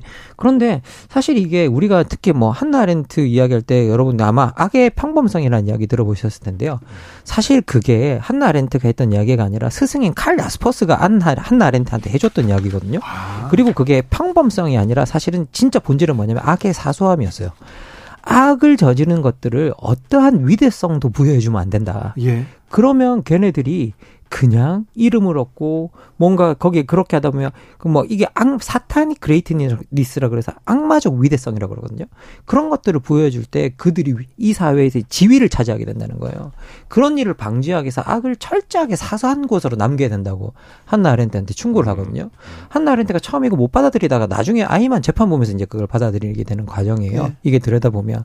그래서 저 같은 경우에는 우리가 악을 철저하게 사소한 것으로 남기는 것들이 상당히 중요하고 공적으로 자기가 무슨 일을 저지르든 사회적으로 뭔가 얻을 수 있는 것들이 아무것도 없다라는 것들을 우리가 명확하게 보여주는 게 오히려 더 이전은 이런 친구들은 사실 어떻게 보면 뭐 사이코패스에 가깝고 그렇죠. 관심 뭐 관심 받고 있는 그 우리가 그 관종이라고 부르죠. 예, 네. 극단적인 관종에 가까운 사람들이잖아요. 이런 사람들이 그런 것들을 안 줘버리는 게 더 큰 처벌이 아닐까라는 네. 생각이 들어서. 아. 조주빈이 그런 말을 했습니다. 멈출 수 없었던 악마의 삶을 멈춰주셔서 감사하다. 이렇게 얘기하는. 근데 이런, 이런 그 악마 같은 범죄를 저지르잖아요. 이런 사람들한테 또 동료하고 팬레터 쓰시는 분들이 있어요. 음. 네. 이걸 또 어떻게 설명해. 그건 좀 다른 일입니다. 그런데 우리 사회에는요. 아, 아직 무죄예요. 아직 무슨 범죄 혐의가 소명되지도 않았는데 일단 광장에 세웁니다. 광장에 음. 세웁니다. 그리고 돌 던져가지고 여론 재판을 끝내버려요. 특별히 검찰이나 경찰 수사를 받기 시작하는 공인들, 음. 공인들이 그런 경우가 있는데 나중에 무죄가 돼도 아, 소용이 없고요. 어, 중요한 거는요. 그분이 아니라 그분 가족, 자식들까지 같이 같이 그 광장에서 돌을 맞아야 된다는 게 이 부분을 어떻게 또 우리 사회는 우리는 어떻게 고민해야 될까요? 저는 이 부분은 우리가 대중만이 아니고 음. 우리 보통 사람들뿐만이 아니고 언론 미디어 네. 그다음에 검찰을 포함한 사법 음. 권력들 이 전체가 한국 사회가 정말 숙고해 봐야 될 문제라고 생각해요. 왜냐하면 초기에 그렇게 낙인이 찍혀버리고 나면 저 방금 말씀하신 것처럼 나중에 네. 서로 정말 무죄라고 명명백백하게 밝혀져도 사람들이 그걸 잘 기억을 못해요. 아 그러니까요. 음. 그한 가지 사례만 말씀 드리면 저희가 예전에 그 평창 동계올림픽 때 예. mass start라는 종목에서 아, 예. 난리가 난 적이 있었습니다. 네네. 예, 한 선수가 음. 왕따 그 논란이 있었죠. 또, 또 어, 저기 돕지 않고 뭐 이렇게 나쁘게 음. 했다 이래가지고 당시에 청와대 국민청원에 아마 이틀인가 사흘 동안 사이에 70만 명인가가 서명을 해서 이 선수를 징계하라, 네. 처벌하라고 난리가 났는데 그 사건이 누가 옳다는 말은 아니지만 이후에 쭉 오랫동안에 심지어 재판까지 가고 그러지 않았습니까? 네. 보면 지금도 결코 그냥 한 명이 잘못한 건 아니었단 음. 말이죠. 음. 제가 그 얘기 하려고 드리는 게 아니고 문제는 그 70만 명 정도쯤의 사람들이 서명했는데 그 뒤에 왜 나중에 답변하게 돼 있잖아요. 예. 공식적으로 답변을 했는데 답변을 본 분들은 3만 명이 안 됐습니다. 그러니까 그 기억을 못 하는 거예요. 사람들은 그때 거기에 분노한 거지. 예. 저희가 이런 일들이 너무 많아요. 사실은 특히 살인 같은 경우에 제법 저기 음. 확정까지 됐다가 나중에 재심 거쳐서 음. 무죄 받고 이런 사람들도 많지 않습니다. 적지 않습니다, 음. 사실은. 음. 저희가 어 이런 것들을 그야말로 미디어와 그다음에 사법 권력이 초기에 망신 주기식으로 음. 이것들을 공개하고 이렇게 했을 때 과연 이 사람들의 무너진 인격권은 어떤 방식으로 회복할 거냐. 에, 저희가 이런저런 생각해 보면 너무 쉽게 신상을 공개하는 것. 지금 이번 같은 케이스도 저는 그렇게 생각합니다. 이분이 서로 자백을 했다 하더라도 실제 그분이 그렇게 나쁜 사람일 수 있어요. 이 사람 정말 그럴 수 있다 하더라도 네. 그것 말고 안 그런 사람들도 간혹 있거든요. 허위 자백이 있습니다. 허위 자백이 있어요. 네. 그런 사례들은 적지 않습니다. 내가 정말 어, 나쁜 살인을 저질렀다고 허위 자백했다가 몇십 년 만에 밝혀지는 경우들도 있거든요. 네. 그래서 저는 이렇게 우리가 너무 쉽게 신상 공개하는 것 음. 찬성하지 않고요. 만약에 신상 공개하고 망신 주고 엄벌해서 우리 정의가 확립된다면 그런 것 제일 많이 하는 나라들이 음. 제가 다른 측면으로 그 나라를 비하는 건 아니고 요 면에서만 예를 들면 중국이나 이란, 미국 이런 나라들이 아주 심합니다. 근데 이 나라들 굉장히 그런 면에서 보면 어지럽잖아요. 네. 분열이 심하고 갈등도 심하고 그걸로 정의가 쉽사리 달성되지는 않을 거다 이렇게 생각합니다. 북한도 네 이런 것뭐 네, 앞장서 있죠. 예. 아니 실제로 우리 인간들한테 어떤 성향이 있냐면요. 자기가 옳다고 믿었던 것들이 잘못된 것으로 밝혀졌을 때 그걸 인정하지 못하는 네, 성향이 있어요. 맞아요. 맞아요. 예, 그걸 우리가 정치학 용어로 해괴몬이라 부르거든요. 아, 네. 왜냐하면 자발적으로 동의했는데 내가 어떤 뭐냐 우리가 선거를 했는데 A라는 사람을 뽑았는데 그 사람이 나중에 엉터리 지도자로 밝혀져요. 네. 그래서 철회를 못 해요. 아, 그렇죠. 쉽사리 네. 왜 내가 표를 찍고 내가 동의를 했기 때문에. 네. 그래서 기본적으로 우리가 자발적 동의라는 것들이 상당히 중요한 부분이거든요. 근데 만약에 우리가 특히 이런 것들이 어떤 이성적 판단의 영역이 아니라 감정적 정념에 휩싸여 있을, 있을 수 있는 부분에서 우리가 정말 폭발적으로 많은 사람들이 쑥 몰려 들어가면서 아까 말씀드렸다시피 mass start 그 사건이 정말 70만 명이 서명할 일인가? 우리가 뭐 사실 그거부터 질문을 해봐야 되거든요. 네. 그럼 그런 일이 실제로 벌어졌잖아요. 그리고 이제 선생님께서 우리 어, 소장님께서 말씀하셨듯이 정작 그 뒤에 결과나 이런 것들을 제대로 아시는 분들이 없, 없으세요. 정부가 답, 아, 청와대가 답변한 거 본 사람도 3만 명밖에 안 되고 그 뒤에 김보름이 아무 그런 것들이 없었다고 소명된 걸 아시는 분도 별로 없어요. 네. 그런 거에 대해서. 그래서 기본적으로 우리가 이런 성향들이 존재해 있기 때문에 성급하게 사람들의 신상을 공개한다거나 미리 네. 뭘 판단한다거나 이렇게 하는 건 별로 사회적으로 우리가 정말 얻을 수 있는 게 뭔가 했을 때 크게 없는 것 같아요. 예. 아, 당시 가해자로 비난받았던 김보름 선수가 괴롭힘을 당했다면서 전 국가대표 동료였죠. 노선영 선수한테 민사소송을 냈는데 아, 최종에서는 일부 승소했습니다. 300만 원 배상 판결을 이렇게 받았던 것으로 이렇게 결론이 났습니다. 이 부분은 잘 모르셨죠? 네.